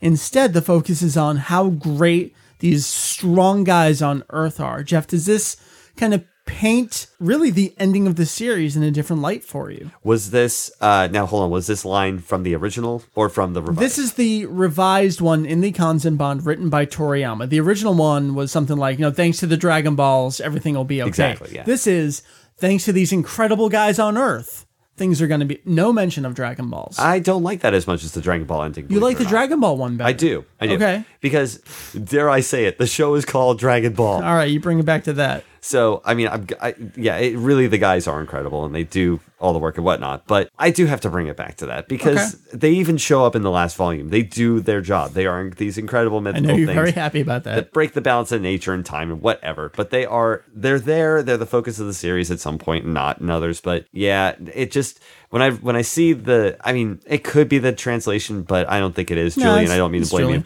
you. Um, good. but it just it doesn't seem all that like all that dramatic when you just say, "Hey, there's some great guys on Earth." I know that. I've seen them in action. Okay. But like when you say that it was because of the Dragon Balls, I get more of an effect out of that. Mary, what do you think about the change here in I'm wording? torn because when they say it's just because of the Dragon Balls, it's like it takes away the human element of it. It's like It's these just, things will oh, always be there things. to conveniently fix Be things fine. all the time. But I agree with Jeff that you know it is called Dragon Ball. We got to take it back to you know the roots and everything. So I think they're both good in their own ways. there is one last change, and that's what Vegeta says at the very end. In the original version, he says something like, Oh, this isn't about protecting the Earth, implying now this is about you and wanting to fight strong guys. And he's kind of smirking at how interesting that is. Goku's, he's kind of not lying, but here in the Kanzenban, this final frame of Vegeta, he says, Sooner or later, Kakarot, I will show you defeat. To me, all right, l- let's forget about me. L- let me go over to you then, Jeff. Does this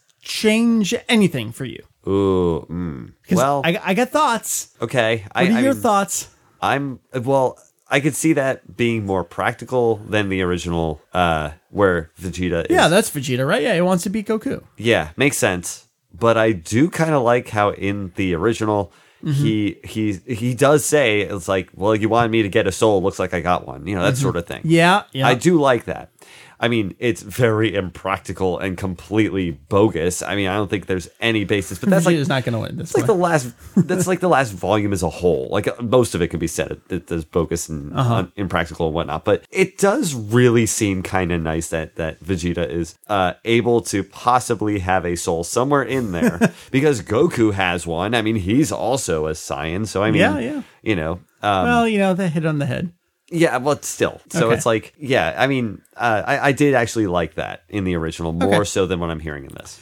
Julian, let me ask you because when we posted up the new Kanzenban ending so many years ago, I think you and I were pretty much in agreement with Jeff, right? I think so. I mean, I thought it kind of goes back on Vegeta's character. Yeah, I mean, Goku, you're number one. He's admitted defeat Yeah. To Goku at this point. And I think we also said that it provides a segue into GT, which um, I suppose Right. with Toriyama's influence, it should be considered as part of the whole, but at the same time, Yeah, yeah. a lot of people want to ignore it. Mary, what do you think? A little change of dialogue? I I think it kind of uh takes Vegeta two steps back Yeah. a little bit. I, I like agree. the I like the original more. It seems a little more insightful on Vegeta's part. He's so much more down to earth with that. Ah, wait a sec. You- You're not protecting. You're me just there. a self-serving ass. Yeah, yeah. All right, last thing before we do some viz-isms, the farewell picture for starting the last chapter. Goku reminiscing the first time he met Bulma. This is where our story started. Oh, It- well- it- it's like you feel it in the heart there. it wasn't uh it wasn't just there. I thought it was appropriate because the picture that starts off the volume oh yeah, yeah. Oh yeah. is with Goku and Bulma. Yep. yeah, they're old and I like it. Yeah, and I was wondering, that's odd. Why are Goku and Bulma at the beginning of the volume? What does Bulma have to do with this volume? Did I totally screw up my prediction? And she doesn't have anything to do with this volume at all. No. Until that last chapter where that picture comes up, which I thought was extremely fitting.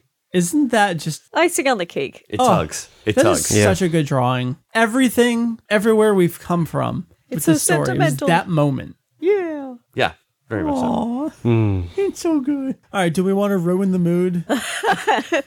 talk about some. There, there are other things we could talk about. We didn't talk about any. Maybe we were joking. We could show Jeff some of this filler in the TV version.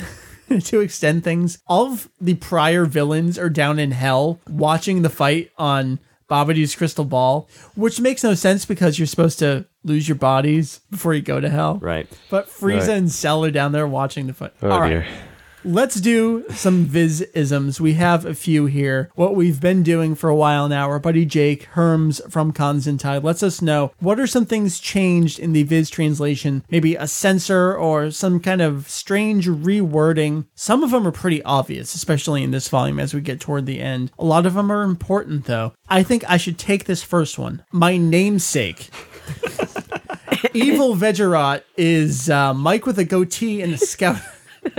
So, Vegito has been renamed to Vegerot. Obviously, the name Vegito, well, maybe not so obviously, it comes from Vegeta and Kakaroto, which combine into Vegito. Now, since Viz has, I say appropriately enough, renamed Kakaroto, you drop that to because it's a hard sound, you just Kakarot. The combination doesn't make much sense without some clarification, so rather than give a little note about, oh, here's where that O came from, they just go with Vegerot. But, and Jake made this note, it's interesting they spell Kakarot with two R's to kind of mirror the spelling of carrot, but Vegerot just has one R. Thoughts on the name change? Jeff, you're, you're Yeah. like, y- ah, what do you got? Um, okay, so well, I could understand why they did The, Vegerot. the I- logic is sound. it is. And also, if you look at Vegeta's name normally Uh-huh. versus Vegito, Uh huh. I honestly would have probably glossed over the fact that they had a name change. Like I would have been, I would have had to have reread that panel probably three times, going, "Oh wait, there's a difference here." Yeah, yeah. Just because, I mean, if they added a letter and they changed the letter. Sure. That would have thrown me off. The fact that it says Vegerot makes more sense to me. Uh huh. Uh, where you know there's enough of a change, I can see that there's a merge. Because Vegito says, huh, Vegeta and Kakarot. Guess that makes me here Vegerot. Or is it Vegerot? You don't really know. Yeah, but I, I think that makes sense. Anyone else thoughts on there being a name change? Because I think we can all agree that by Viz logic it makes sense. Yeah. Hmm, I suppose. At the same time, they could have done something. Plus, Yeah. uh, at, by that point, Vegito, with several different spellings, had already been accepted by the fan base. So it just comes off as kind of jarring, even if it makes more logical Oh yeah. sense. We've talked about at this point Vizes we're more clever than we need to be. My whole thing is a character's name is a character's name, whether or not it makes sense. I think a note would have sufficed here. His name is Vegito. His name's not Vegerot. I, I just go by that. Even when just earlier, volume or two ago, when we had the two kids, think Idasa and Nikose, they changed one of the kids' names to adapt it as a pun, but kept the other one in Japanese. Even if the pun is clever and gets across, a name is a name to me, and I think proper nouns should be kept intact. And if you need to put a note, so be it. I totally get that it's up to personal preference. Where Viz is at this point, we're going to talk about some of these Viz isms that we just are not on board with, but we'll get to them. Um, let's just go around. Let's start with Jeff, the next one here then. Okay, so uh, number two here is about Birdie censoring. So after Boo absorbs Vegito, during his little midair victory dance, he flips the bird. And of course, that is censored into just the fist by Viz. That's right. Okay, this one's called Battle Power 1001. As Goku contemplates fusing with Mr. Satan, originally he notes that it be like a power of a thousand becoming a thousand and one. This is dropped out completely. Yeah, he just says, "Oh, I'd probably get weaker," but Japanese get a little extra. Uh, Julian, you're cheesy here. Cheesy. While Dende carries Mr. Satan to the battleground, he says he can sense Boo's ki. Satan misunderstands, thinking that Dende is talking about Boo's tree, which is also ki in Japanese. To adapt this, Viz goes with Satan hearing Dende say Boo's cheese instead of chi. And I think this was actually in a fan translation at some point. Interesting Or- how they or may- similar kind of thing. Maybe, or actually, maybe it was in in the fan translation from years back. He s- Boo's keys or something like that. I don't remember. Oh, yeah, something like that. Gotcha. Interesting, of course, always that Viz goes with chi instead of ki, but They've always done that. Yeah, they've always done that. Whatever. Uh, so the next one here, ambiguous power. In Japanese, it's ambiguous whether absorbing both Kaioshin made Boo gentler, or if it was just the Dai Kaioshin's influence. But Viz, they go ahead and make it explicitly both. So when East Kaioshin explains about how the original Boo, which he says, an incomplete creation absorbed the two Kaioshin. The Elder Kaioshin originally just replies, so he was finally complete. While in Viz, he says, so the souls he ate tamed him. Adding in extra words, unintentionally clarifying things that were left ambiguous. Unless you care about comparing powers, you're gonna gloss right over it. But it's there. Jeff, boo, he just ain't got no soul. He ain't got no soul. In response to that previous conversation, Kaioshin responds by saying that Boo has lost the heart he gained, while in Viz, he says that Boo has lost his soul. This creates something of a plot hole since the pure Boo is eventually reincarnated as Oob. If he didn't have a soul, what would there have been to reincarnate? Ah, Viz. That's deep, man. Mary, I ranted on Twitter, you ranted to me. I did rant to you.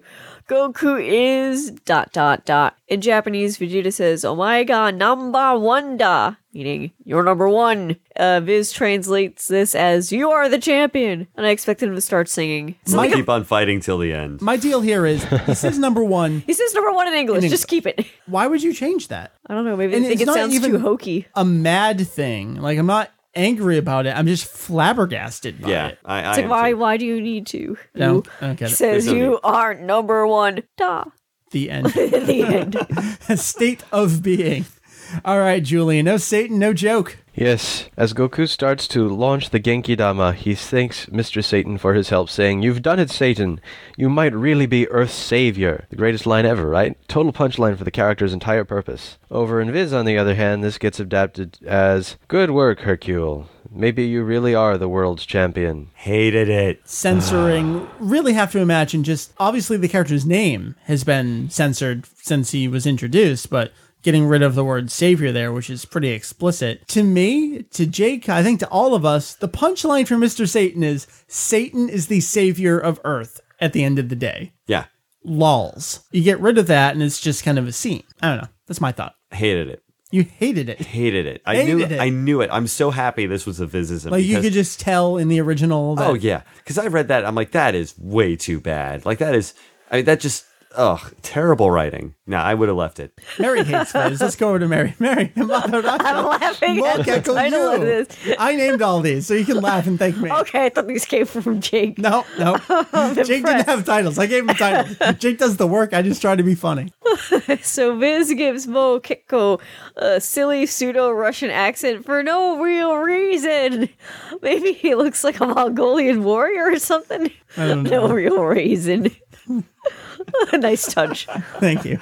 Uh, I guess I'll do one here. All in the family. And when Pan goes out to fight Mokeko, someone in the crowd wonders about how a little girl could have gotten through the preliminaries. Person next to him suggests that she cheated. In Viz, the person says nepotism, I guess. Jake was wondering maybe Viz is trying to be cute, adding in a big word. It's again pretty explicit. He's just saying, oh, maybe she cheated. Why change it around? It's not about that she's related to Mr. Satan is just, well, maybe it is, but it, it's a change. Uh, Julian, why don't you take the next one here? Okay. This has long since stopped with the curse words, but Goku's assault on Oob is not actually censored with poopy pants. The word Goku uses in Japanese is unkotare, which is basically a tamer version of kusotare. Both unko and kuso refer to feces, but unko is milder, like saying poopy or duty, and tare means to hang down, so basically he's saying they have poop hanging off their butt.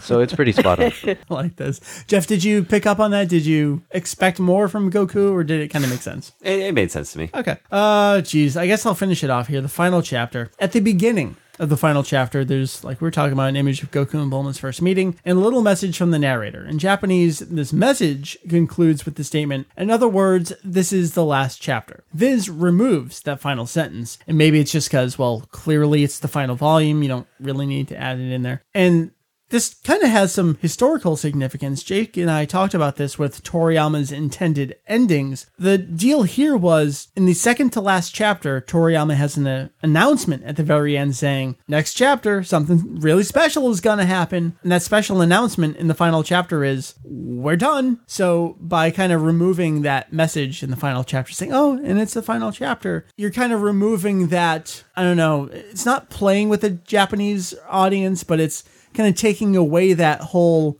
I don't even know how to phrase it. It's just Toriyama's his message. Why would you take away his message? But I guess it makes sense. Well, it doesn't if you're reading the. The collected volume where Right, yeah. you know But- it's the end. Where but it they says. keep they keep in that second to last chapter message, Yeah. but then there's not really a, a They- they final. well, I guess actually- there is a final message, but Well, I don't know. I was kind of curious about that too. They seem to make a big deal out of what's happening in the last chapter. and that that brings it all the way back to Weekly Jump, where it was, oh great, what's going to happen? No one knew that next week with that chapter, Toriyama was going to announce, "I'm done, bitches. See ya." It didn't translate well. It's a thing. It was there. That's a visism. Jeff, Oh God. can I can I just say something real quick here? you can we- say this. All right. Whatever do you you want. Do you put an explicit tag on your podcast when you put it up? Because you're going to get a lot of f words, I don't. a lot of f bombs. Jeff, I almost forgot. Oh I was banking on that. We've been saying for a while. We've we're going to have some final thoughts, and we've got thoughts from the audience too. Definitely. But I said, Jeff, when we're done with the manga, there's a quiz.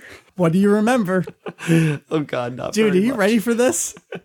and I'm no. so proud of myself for some of the questions. Um, I will try my best. I think I just burped in the microphone. I don't care. I'm so happy.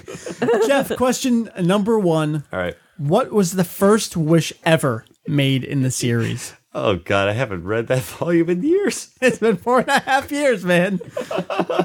Oh God. What was the first wish? I mean, I would even have to remember back to who made the first wish, and I would only assume that was Goku. Uh, I'm gonna actually guess that it was the, uh, the from the. I can't remember the characters' names. I'm gonna Okay. have a huge Sure. problem with that. Whatever. You remember the Native American village? Oh yeah, Upen Bora. Yes. Mm-hmm. The the guy who died, Yep, Bora, the dead. Bora. Uh-huh.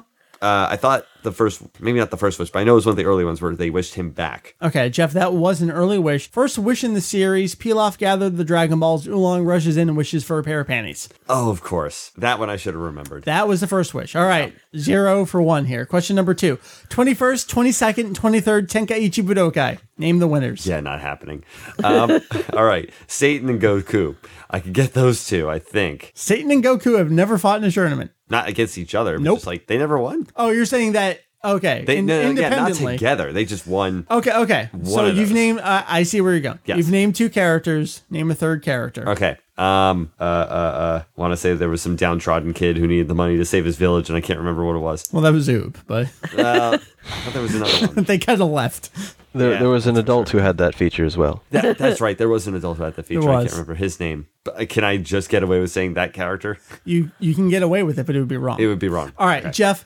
I almost give you partial credit for one of those answers. Goku, Goku. did win a tournament. That one I You're knew. right. He won the 23rd Tenkaichi Budokai. The one I was going to give you partial credit for there is actually Mr. Satan because he won. We learn a Tenkaichi Budokai. That would have been the 24th though that we never saw. Right. 21st Tenkaichi Budokai. Goku versus Jackie Chun. Kami Sennin. Jackie Chun wins. Yep. 22nd Tenkaichi Budokai. Goku versus. Do you remember? Twenty second. Tenshin Han. Tenshin Han. Yes. And Tenshin Han wins because Goku hits a car and hits the ground first. You got Goku. Goku wins the 23rd Tenkaichi Budokai against Piccolo, Ma Jr. All right, Wow, next question. Zero for two here. what was Commander Red's true ultimate goal? Oh, yeah, right. Let's see. Go back about four years to give more guns to bears. I almost have to give it to you. Can I can I guess this one because because uh, I'm not sure I remember either. remember? Did he wish to be taller? Yes, that's correct. Oh my god, you're right. Holy crap, that's funny. Okay, I, I need to get going actually, guys. So Oh I'm no, gonna have to call it gonna short. leave. Yeah. Okay. Oh, We'll give thanks you for pictures of cake. And, Well, thank and We'll save a slice for you. We'll send it through the internet. I'm glad you could Sounds share good. as much of the show as you could. All right. Well, I, I'm glad to have been a part of it. All right. See you later. Bye. Bye. All right, Jeff. Zero for three. Question number four. How did Tenshin Han get the scar across his chest? Um, he fought some. He uh, here's you'll love this. All right, I hope so. he fought Kenshin. Jeff, this is more about entertaining me and the audience than it is about you getting the right answers. Good because I hope I'm entertaining you with these. I can see the Kenshin connection because Tenshin Han's anime voice actor played Saito. Saito, in Kenshin. Mary, Yes. I know you know the answer to this. One. Okay. How, how did he get his scar? Fighting Tao Pai Pai. Yep. Hidden blade inside his cyborg arm. He whipped it out. He sliced him. Jeff, zero for four. Question number five. Who were the first two Earthlings Raditz met? um. Oh god, uh, Raditz showed up on. Wait, did he show up on the beach? Wasn't it Goku and Gohan? Incorrect. First two Earthlings that Raditz meets are the genius farmer and Piccolo. Wait, You consider Piccolo's not an Piccolo Earthling. Well, he lives on I Earth demand now. a recount. Wait a minute. The- Farmer and Krillin. Regardless, you didn't say farmer, so you're wrong. Oh my god, you're right because I was thinking Nappa was uh, Nappa met the farmer, but that wasn't true at all. That no, was Nappa Raditz. never met a farmer. Duh, if I had actually like watched the first episode of uh, How many times have you seen the beginning of the Uh, How many times have I seen the beginning of Abridged? I watched that first episode like crazy when Jeff, it you came were out. zero for five. You are halfway through your quiz. You have zero answers correct. You've already failed. Here's a half question right. Question number six. All right, oh, Thank yeah, you, thank you, Mary. You got Yes, like partial credit. That was forty percent of the question. Who do we see Frieza actually kill? Hint: there are three of them. Name all three that Frieza kills. Oh, really? Come on. Yes. Go. One of them No is freaking clue. so important to the plot of the series What? that What? Goku? No, Frieza does not kill Goku. Well, that's what I'm saying. He's an important character to the plot. Oh, Jeff, Jeff, come on, man. Who does Frieza kill? I think there's three. I think I counted them right. I mean, not counting the untold billions across No, the cosmos. who do we see Frieza kill? Who kill? we see him kill? That's that's a great question, actually. Fuck if I know. All right, you ready? Yeah, go ahead. All right, he kills Cargo, Dende's little brother. Remember, changed in the TV version. Dodoria kills him. Then he kills Vegeta. Yep. And then, come on, Jeff, kind of triggers an important transformation in the series. Wow, man. Alcohol. Cloudy thoughts. I don't blame you. Yeah, can't think of it. Little ball dude flies up in the sky, explodes, gold hair goes up. the look on your faces. Yeah, definitely intoxicated. Nope, not coming up with golden golden hair coming up. What, like trunks? Um, totally Frieza appears up on the cliff, shoots Piccolo. Piccolo doesn't die. Krillin flies up into the sky, laughs, explodes. Goku!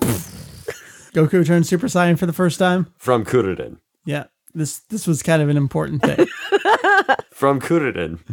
All right, Jeff, you're zero for six. Question number seven: Which number Jinzo Ningen was Doctor Gero? Oh yeah, he was one of them, wasn't he? Do you remember? Do you remember the story arc?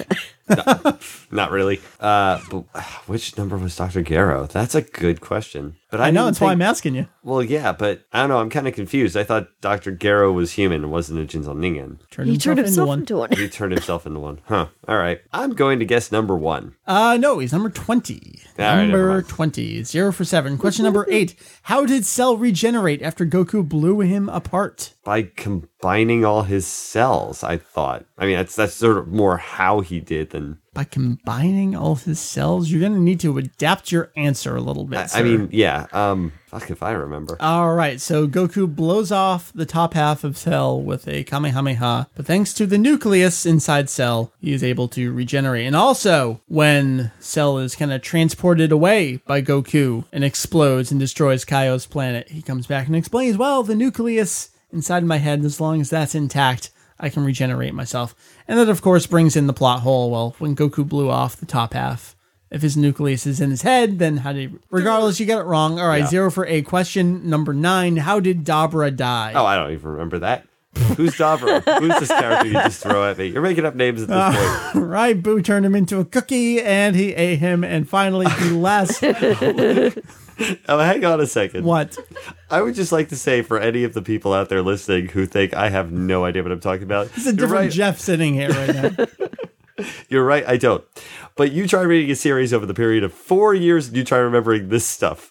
Yeah, but Dabra was just like two months ago. Who cares? It was two months. I wasn't reading the manga constantly. Jeff, the final of 10 questions. You remember the Potara earrings Yes, I do remember from an hour Potara ago? Yes. How many Potara fused characters do we see in the series? Potara fused characters. Yes, how many do we see in the series? You don't even have to name them. I'll accept a number. Fair enough. Because I've only seen one fusion from Dance. I've seen another fusion from Potara earrings. I'm going to say one. Incorrect. What? Mary, do you know the Oh, answer? two. Oh wait, do the do the Kaioshin do it? No, the Kaioshin don't do it. Mary's dying over I there. am dying, but not because of the quiz. Just from lack of No, breathing. I'm dying because of the quiz. Is it a? It was a Kibito and Kaioshin. That's correct. However, What? the correct answer What? is three. what? We have Vegito, Goku and Vegeta. We have Kaioshin, Kaioshin and Kibito. The Elder Kaioshin is fused with a witch via the Potara Right. earrings. oh wow. Okay. Da, da, da. Good Jeff, you didn't catch. get a single goddamn question right. I'm Nope, I didn't. impressed. I'm impressed too. Hey, I had half. Yes. Or a third. question. Let's a say a third. third. You said Goku. I got a third. I got a point three three three three Oh my infinite. My god. All right. it was magical. I'm so glad I put effort into these questions. It didn't wouldn't matter what I asked you. You wouldn't get anything right. Let's Who is the main character of this series? Oh wait, wait, I got it. Gohan. Where are you right now, Jeff? Let's take a moment. Guys, it has been well over four years since we started this. So many things have happened. We're going to hear from some of the listeners in a second here. Jeff, I got to ask you your thoughts, the manga review of Awesomeness. Well, what I can remember apparently. well, You think it was a good show? Uh, well, so if we if we just bring it over to plot points, I think I was not expecting this series to have as many good literary elements as I noticed as I was going through the volumes. Characters are fleshed out incredibly well. Things have cause and effect. There's just so many great little things here and there that he throws in. There's great comedic moments and there's uh, things that they return to. A Tenkaichi Budokai was always a welcome thing. Yeah, to yeah. See in this, in, in and we got manga. an extra one toward the end. I mean, Vegeta blew Perfect. half of it up, but yeah, exactly. But that was perfect. and then we got another right at the end in this volume too. So Yep. we had 21, 22, 23, 25, 28. Yeah, it makes sense. I, I I thought that the whole manga itself was just incredibly well balanced. There were some volumes that we didn't like, obviously, but Yeah, well, I guess let me ask you, what surprised you the most? You're talking about, oh, it was actually well written. Was that what surprised you the most about reading Dragon Ball? no, I had a. I mean, well, if a series has a following like it does in Japan and here, it's got to be well You know, it's got something to it's it. It's got to have something to but it. what surprised you the most? It wasn't completely shonen. I Okay. mean, it was. We we don't Certainly see was. Re, don't really see weddings. We don't see Yeah, Uh-huh. romance all that much. Things are downplayed a lot. But I mean, it's not completely shonen to the point where it's like you know just battle after battle after battle with like no actual character development whatsoever. I mean, Yeah, yeah. You actually feel for these characters. I mean, especially at the end where you see even like Vegeta is becoming humanized. sentimental. Yeah, yeah. Like that's just uh, uh, fantastic. I mean, it could have gone a completely different route where it just had no plot and it was just fighting and fighting, but it's not really that way at all. Especially in the beginning chapters where uh, it's more about the character development and the training. Mm-hmm. Uh, I mean, that whole part. I know we had missed that, and it came back later on, like Yeah. twice, and we really loved it. I mean, it was just, but yeah, it was just, it was just constant, nice reminders of how good the series was. And Dragon Ball really was one of the pioneers of doing that. Shonen Jump, last I checked, 50% female audience. I don't know how that has changed over the years, but Dragon Balls, I mean, Mary's sitting here right now. Oh, now. girl. oh my god. Really? You get the same thing from Dragon Ball. It's not just the fights. That's why I've always loved it so much. Yeah. Yeah. I mean, if it was just straight up fighting, I could have just have easily gotten into Fist of the North Star, but Right. you know, I'm not. God damn it, we're gonna watch all of we it will. one day. We will. I've had such a great time. It was an excuse to reread it. Not that I need an excuse, For me, it was an excuse to just flat out read it but because I was so spotty too. to be forced to reread things that I thought I didn't really enjoy, like the Red Ribbon arc, but then kind of come around a little bit on it. And then every time someone asks us what what was our favorite volume, we're always pointing back to volume three. And that was Goku's training with Kuririn under Kami-sen. Just I would have to reread the whole thing again for me to pick out To a pick new out a favorite. favorite? 'Cause There were a few that we were like, "Wow, that was really solid." Yeah, it had a later. little bit of everything. Yeah, yeah. There was one just a couple of volumes ago where we were and we're surprised that, yeah. that we liked it Yeah. so much. And we already like the series, Mary, myself, Julian. So to be kind of surprised that we like it more than we thought we did was a genuine surprise and just amazing Oh, yeah. experience. Yeah, I, I- I mean the, the the real shock is um not just the content, but the uh, the fact that everybody had uh very different opinions on things that happened Yeah, yeah. and all the little things that that everybody picked out basically. Uh, it, it Mm-hmm. And you was- were such a huge part of that. And we're going to hear that from some of the listeners as well. We say, oh, yeah, Jeff's got the new perspective. He picks things out. You really did. You really, really did over these 42 volumes. Things that we just gloss over because we're so indoctrinated yeah and with the series. that's also what I was kind of thinking what was going to happen too. I, I mean, I have a different background from what I normally watch or read. Yeah. uh, when it comes to manga, anyway, I'm you know I'm the huge uh, the huge guy next, and I still am. Yeah, yeah, sure. Um, but uh, that little uh, difference of background when you're given material that's still just as good. I mean, I've answered the question already last time where I said I Yeah, wasn't going to be a a fan? fan? of it, Right. But I definitely appreciate it. Um, so I mean, I would I would absolutely recommend it to um, people that I know that. Um, but don't just take my word for it. Yeah, well, I kind of feel like I had the benefit of having uh, expert commentary Yeah. Uh-huh. along with the actual, uh, you know, Not with, just with the reading it. experience of just reading it. So I mean, the, I, I got so much out of it because Yeah, you got some of the behind the scenes. That's what we're talking about. Like, oh, we know that Toriyama was planning on ending it at this point. And this is why he wrote this. And yeah, yeah. So that just makes the whole thing like th- that much of a better experience than just like reading it on my own and sort of like just sort of wondering what these little Mm-hmm. odd things happening are. So that was greatly appreciated. That's for sure. Um, but yeah, I think it was it was a much better experience than just giving me the manga and you know getting my opinions next time Have I show fun. up on the show. Talked you know? about it later. Yeah. Yeah, exactly, Being forced into it. exactly. You offered. You offered. All right. We have so much to talk about still. We're, we're going to announce very shortly if there will be a replacement for the manga review of Awesomeness. But I asked folks out there, you know, it's been over four and a half years. You all have been listening to it. The giant poll we conducted quite some time ago on the site. Overwhelming response, people's favorite segment of the show, even within the topic itself, was the manga review of Awesomeness. It sounds to me like a lot of people really, really adored this segment. Oh, boy. And, and having a chance to go through it. So what I'd like to do is read some of the comments that people toss out there. Jeff, you're gonna get a lot of the love here too. so let's uh jump, man, away back. I asked folks, hey, you know, it's it's been four and a half years. What do you think? Aseo Wolf Randy says, I believe my first podcast episode was a manga review of awesomeness, the 23rd Tenkaichi Budokai. Then I bought the manga to join in. The segment will be missed. That's something that I was hoping people would do is not just listen but also read along. I'm really glad people were able to do that. James writes, "The end of an era." It is doing it for so long. Uh, Daft Brian says, um, "I've gone through two schools, three girlfriends, and four jobs." and um, I think I, I'd, I'd respond to that with, "I've gone through no schools, one girlfriend, and one job." So I don't know. I get, that's the ranking. Drain Echo says, I'm so excited for this episode. It's been amazing. Love you guys. Well, we love you too. Thanks Aw. so much. Tanuki writes, I can't believe it's been four years. If I had a kid when this first started, it would have been going to pre K by now. What? Jumping off of that, speaking of kids, Yes, Miss Simba writes, My son was born shortly after the review began. I can't believe how fast those four and a half years went by. I'm going to miss it. and Julian, a child in these four years as well. I mean, mm-hmm. she's only a year and a half. A year and four a little months, over a year, said. but, but still, man. Star Starrot says, I can't believe it's over. Been such a fun journey, though. I'm so glad. I'm so glad you guys have had fun too. Uh, Mary Willie writes a few things. Right. So he kind of cheated in multiple tweets. That's but okay. What the hell? We'll read them all. It's a Go ahead. story.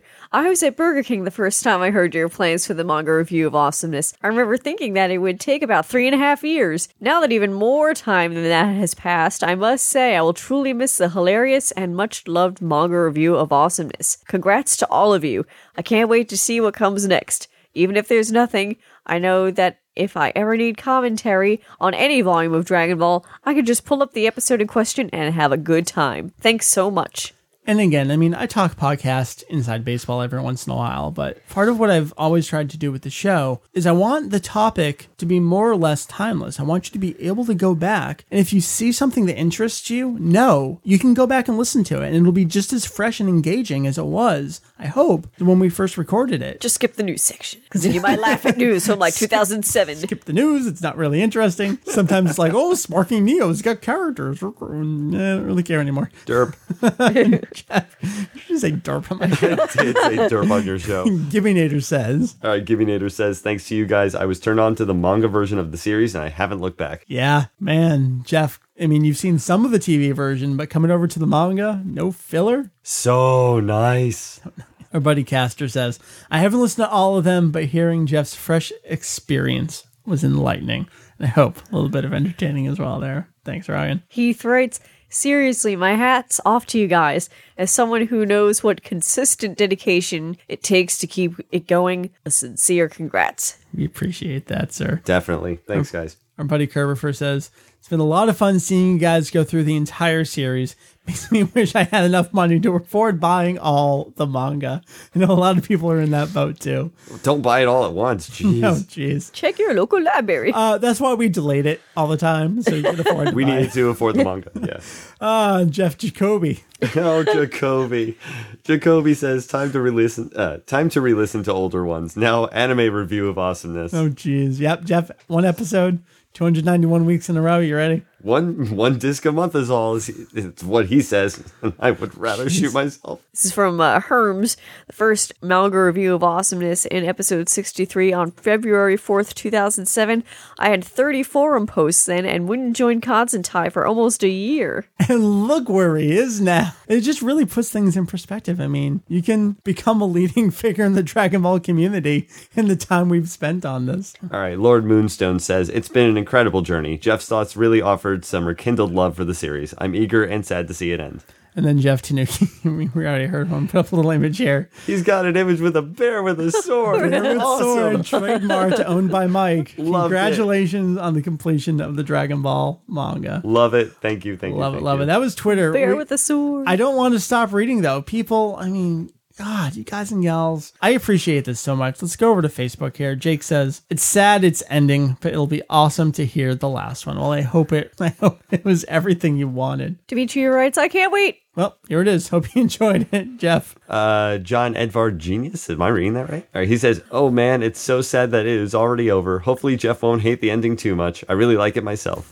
we talked about that. I hope you heard what you wanted. David says one of the longest segments on the show, next to Andrew Deluxe's rantings. And it hasn't been for a while. Long Years. time listener there. Uh, Mary Jo says, Joe says, I can't believe it's been that long and I can't believe it's coming to a close. It was definitely something I looked forward to from month to month. I was just starting to collect the manga when the reviews started, and occasionally you guys kept me on my toes making sure to buy the next volumes before the manga review of awesomeness went up. That sadly ended when I stopped buying the manga around volume 30. Viz, what can I say? But that didn't keep me from tuning in, of course. I just couldn't follow along with you guys as I listened anymore. Anyway, I'll stop rambling and say I'm sad to see the segment go, but I'm excited to see what comes next. That's very telling. Thank you. Fascinating stuff. Vaughn writes, "Love the ride. Hope Jeff can continue to be on the show." We'll talk about that. Next one here, Sydney says, No matter what, I always seem to get emotional at the end of any manga or anime series, Dragon Ball included. I must say, listening to the manga review of awesomeness, in quotes, of course, courtesy of Jeff over here, every month, Also in quotes. has been a great segment in the show. It was something new and unique. I can't believe it's taken you guys over four years. Can't believe it either, Sydney. Four years of awesome segment in the show, which I am sad to see go. Thanks for all the work you guys put into this segment. I'm sure it was a lot of fun if it makes all your efforts worthwhile. Myself, as a big fan of Dragon Ball, highly appreciated this and brought a new light into something I already loved. By this, I mean that some things I never realized in the manga that were there were pointed out and made the manga even more awesome and fun to read. I feel like I must include this too. Thank you, Mary, Jeff, Mike, and Julian, for a truly awesome and all around entertaining podcast. I feel like this went way too long for something so simple. Too long didn't read. Love the segment, and thank you for it. Oh, I'm, I'm, I'm, I'm kind of sad reading. this.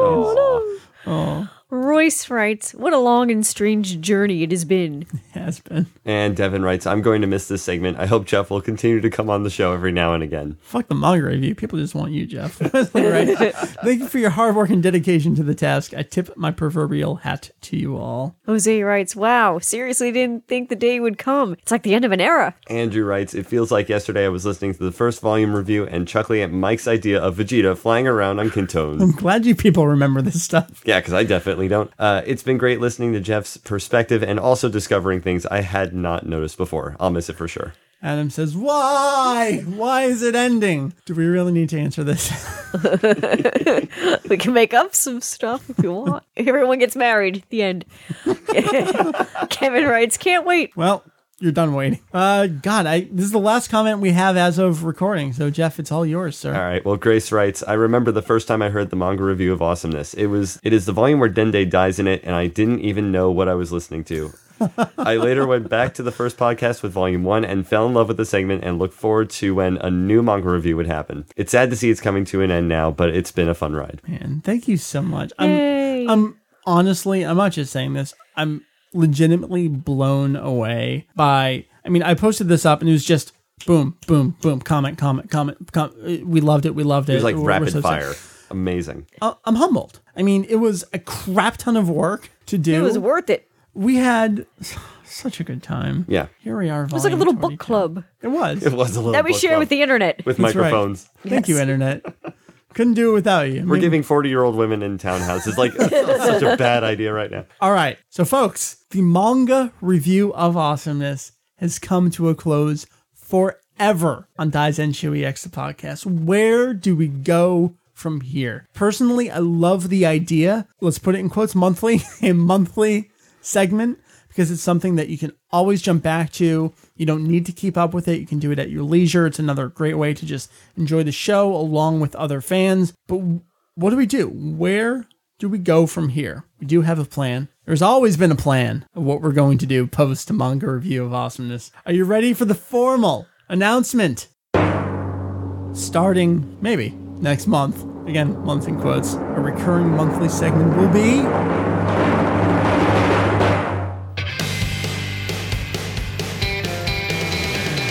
That's right. As you, I think, all expected, the Dragon Ball GT review of awesomeness. The big question, Jeff, are you along for the ride? Are you along for the grand tour? Step into it, man. He's gonna step into it, all right. How much alcohol do you have left?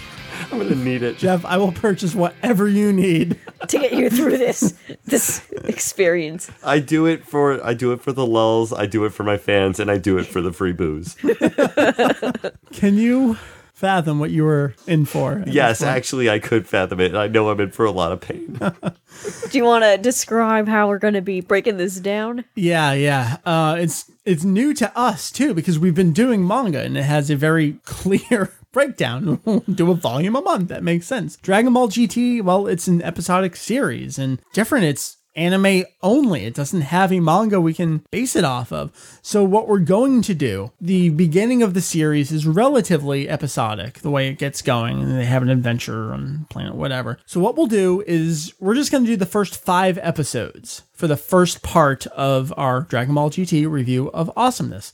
We'll see how it goes for that number of episodes. Is that too much, too little? I don't really know, but because it's episodic, I hope it'll work. And coincidentally, I'm pretty sure that when Funimation first released the series here in the US, when they did the Lost episodes, I think the first Lost episodes disc is one through five. So if you purchased it along that way, you've got the first five episodes, you're ready to go. If you purchased the Green Bricks, the season sets, well, you've definitely got them in there. If you've got the Japanese Dragon Box, I think it's one through six and maybe one through seven on there, you're totally covered. And we'll just see how it goes. We're going to break it into, as it goes on, of course, appropriate blocks. For example, I already know when we do Super 17, that's only six episodes. We'll just do that block of episodes all in one show. So always be looking forward to what, what we'll announce, of course. What is the next block of episodes going to be? Starting it off, the first five episodes of Dragon Ball GT hopefully in November. November's a busy month. We're going down to Anime USA as we announced it. Jeff, you're going to be there too. I will definitely be there hosting a panel. Yep. You've been going for a while. Oh yeah, I'm dragging you to it this time. We're going to have such a good time. Yes, it'll be amazing. Never been. I'm excited. I'm very excited. We've already announced that we are doing a reprise of 10 things you didn't know about Dragon Ball. We have an extended time block instead of 60 minutes. We have 90 minutes. So I've got great new material I'm throwing in there. I'm going to try and do some more multimedia stuff because we have. You can include your new video as one of the 10 things. you I didn't know. Stop giving things away. So that's why you were working so hard on it. It was panel content. Panel material. That's right. so I'm really psyched for that. Um, all of us have individual panels. That's the only Dragon Ball thing we're doing, but you've listened this far.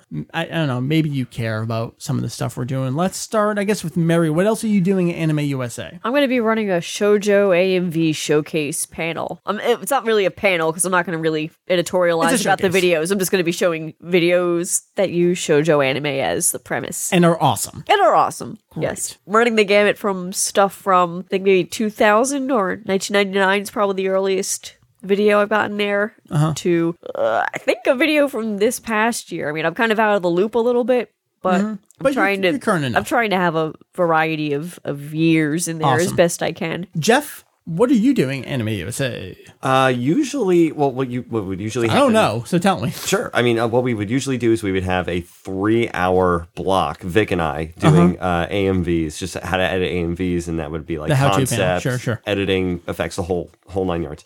Uh, Vic wanted to do his own thing with um with uh, being how to how to run a How to run a contest. how to run a contest, how to run a video art track room. Gotcha. Um, so I'm doing my own thing with uh, motion graphics and sound effects. Excellent. So I'll have an hour and a half, I think, on Saturday, uh, where I'll be doing that. So um, it's like right in right Yeah, before the dinner. schedule is mostly final, but just in case, we'll, just in case. But I mean, We'll hold um, off, but- yeah, exactly. So I mean, it- we'll be there all three days. I'm supposed to be preparing stuff for this thing too. right, right. So um, hopefully I'll have something ready by then. If not, whatever. It's going to be me jerking off in After Effects. Whatever. You'll get your money's worth. We love you, Jeff. All right, so there's them. Uh, I'm doing an individual panel as well. I talked about it last week, but it's a again 90 minute showcase of Japanese video game openings. Some of what I consider the best, some of what I consider so hilarious you can't not see it. I'm looking at you, Fighters Mega Mix opening for the Sega Saturn, that kind of stuff. Um, game openings that are from games that are anime, things like Slayer, Sailor Moon, Dragon Ball. Game openings that are not from an anime but are done anime style, things like Wild Arms, those kind of openings. And of course, I mentioned Soul Edge. Hello. Where is it? I'm not playing that first or anything. um, we're gonna have such a great time. There's, there's no Daizenshu EX panel. I don't. I'm not really into. You know, here's here's us doing stuff. So we want to provide amazing content. I think we're gonna do that. We'll be in that one room. I think for 72 hours straight. Yeah. Yeah. So pretty much. come find us. We'll have a great time. I don't even know if that con has a dealer's room or like events or anything. I don't know what goes on at that con. I have no idea. I know there's an outside and like other rooms, but all I know But is they bring room. they bring the food to us. Yes. So that's what I hear, and we don't need to leave that room. This giant thing in the sky. It, it burns. Burns my face Don't off. look at it. I'm just gonna say I'm gonna see if I can wedge my into that Dragon Ball panel just so that like we oh, can Oh, yeah, have like on. the For one sure. the one Dragon Ball panel with all three of us and then our own split little things would be awesome. Man, we have been recording for over two hours at this point. I'm very curious what it comes out to in the final edit. Guys, it is time for cake. Yes. We are going to celebrate this manga review of Awesomeness, the closing, with some cake. There will be pictures online. We're done. We've done our feedback. Who cares about releases at this point? We got to go eat some sugar. So I hope you guys had a fucking amazing time for these four plus years. Make it sound like it's the end of the show. Yeah, we're done. I You're gonna pull a accomplished what I wanted. Toriyama and be like, and I have a oh, special announcement. This is the last episode. Special announcement. GT. Lols. See you next month. April Fools.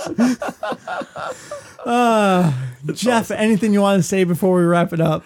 Um, uh, it, it, thank you to all the fans. Absolutely. Thank you to everybody who listened into the show and appreciate my perspective. I'm very humbled by the response and I'm very happy to do it. Also, um, thanks to Joy, who is sitting over there, who's been here for the entire Been duration here for the whole thing. manga review. And uh, we'll be going back to South Carolina soon. So it's been a very big pleasure having you here for this. So Um, yeah, that's it. Thank you so much, and I- I'm not looking forward to GT. No, I'm kidding. I'm kidding. I'm looking forward to this. It'll be fun. Music is awesome, man. Come on. Yeah, I know. I'm looking forward to something, so I can't wait. I'm looking forward to something. He's talking about the free beer. exactly. Because you know I'm ordering pizza too. Oh, man, no, you just sweetened the deal. That's great. You know what it takes to get through GT. That's right. Whatever it takes to stay awake. Whatever it takes, man. Mary, anything you want to say before we wrap it up? This has just been such a pleasure going through the whole series again. What I consider now like the truest, like this is the absolute true form of the series. is the canon version. yeah, yeah, the canon version.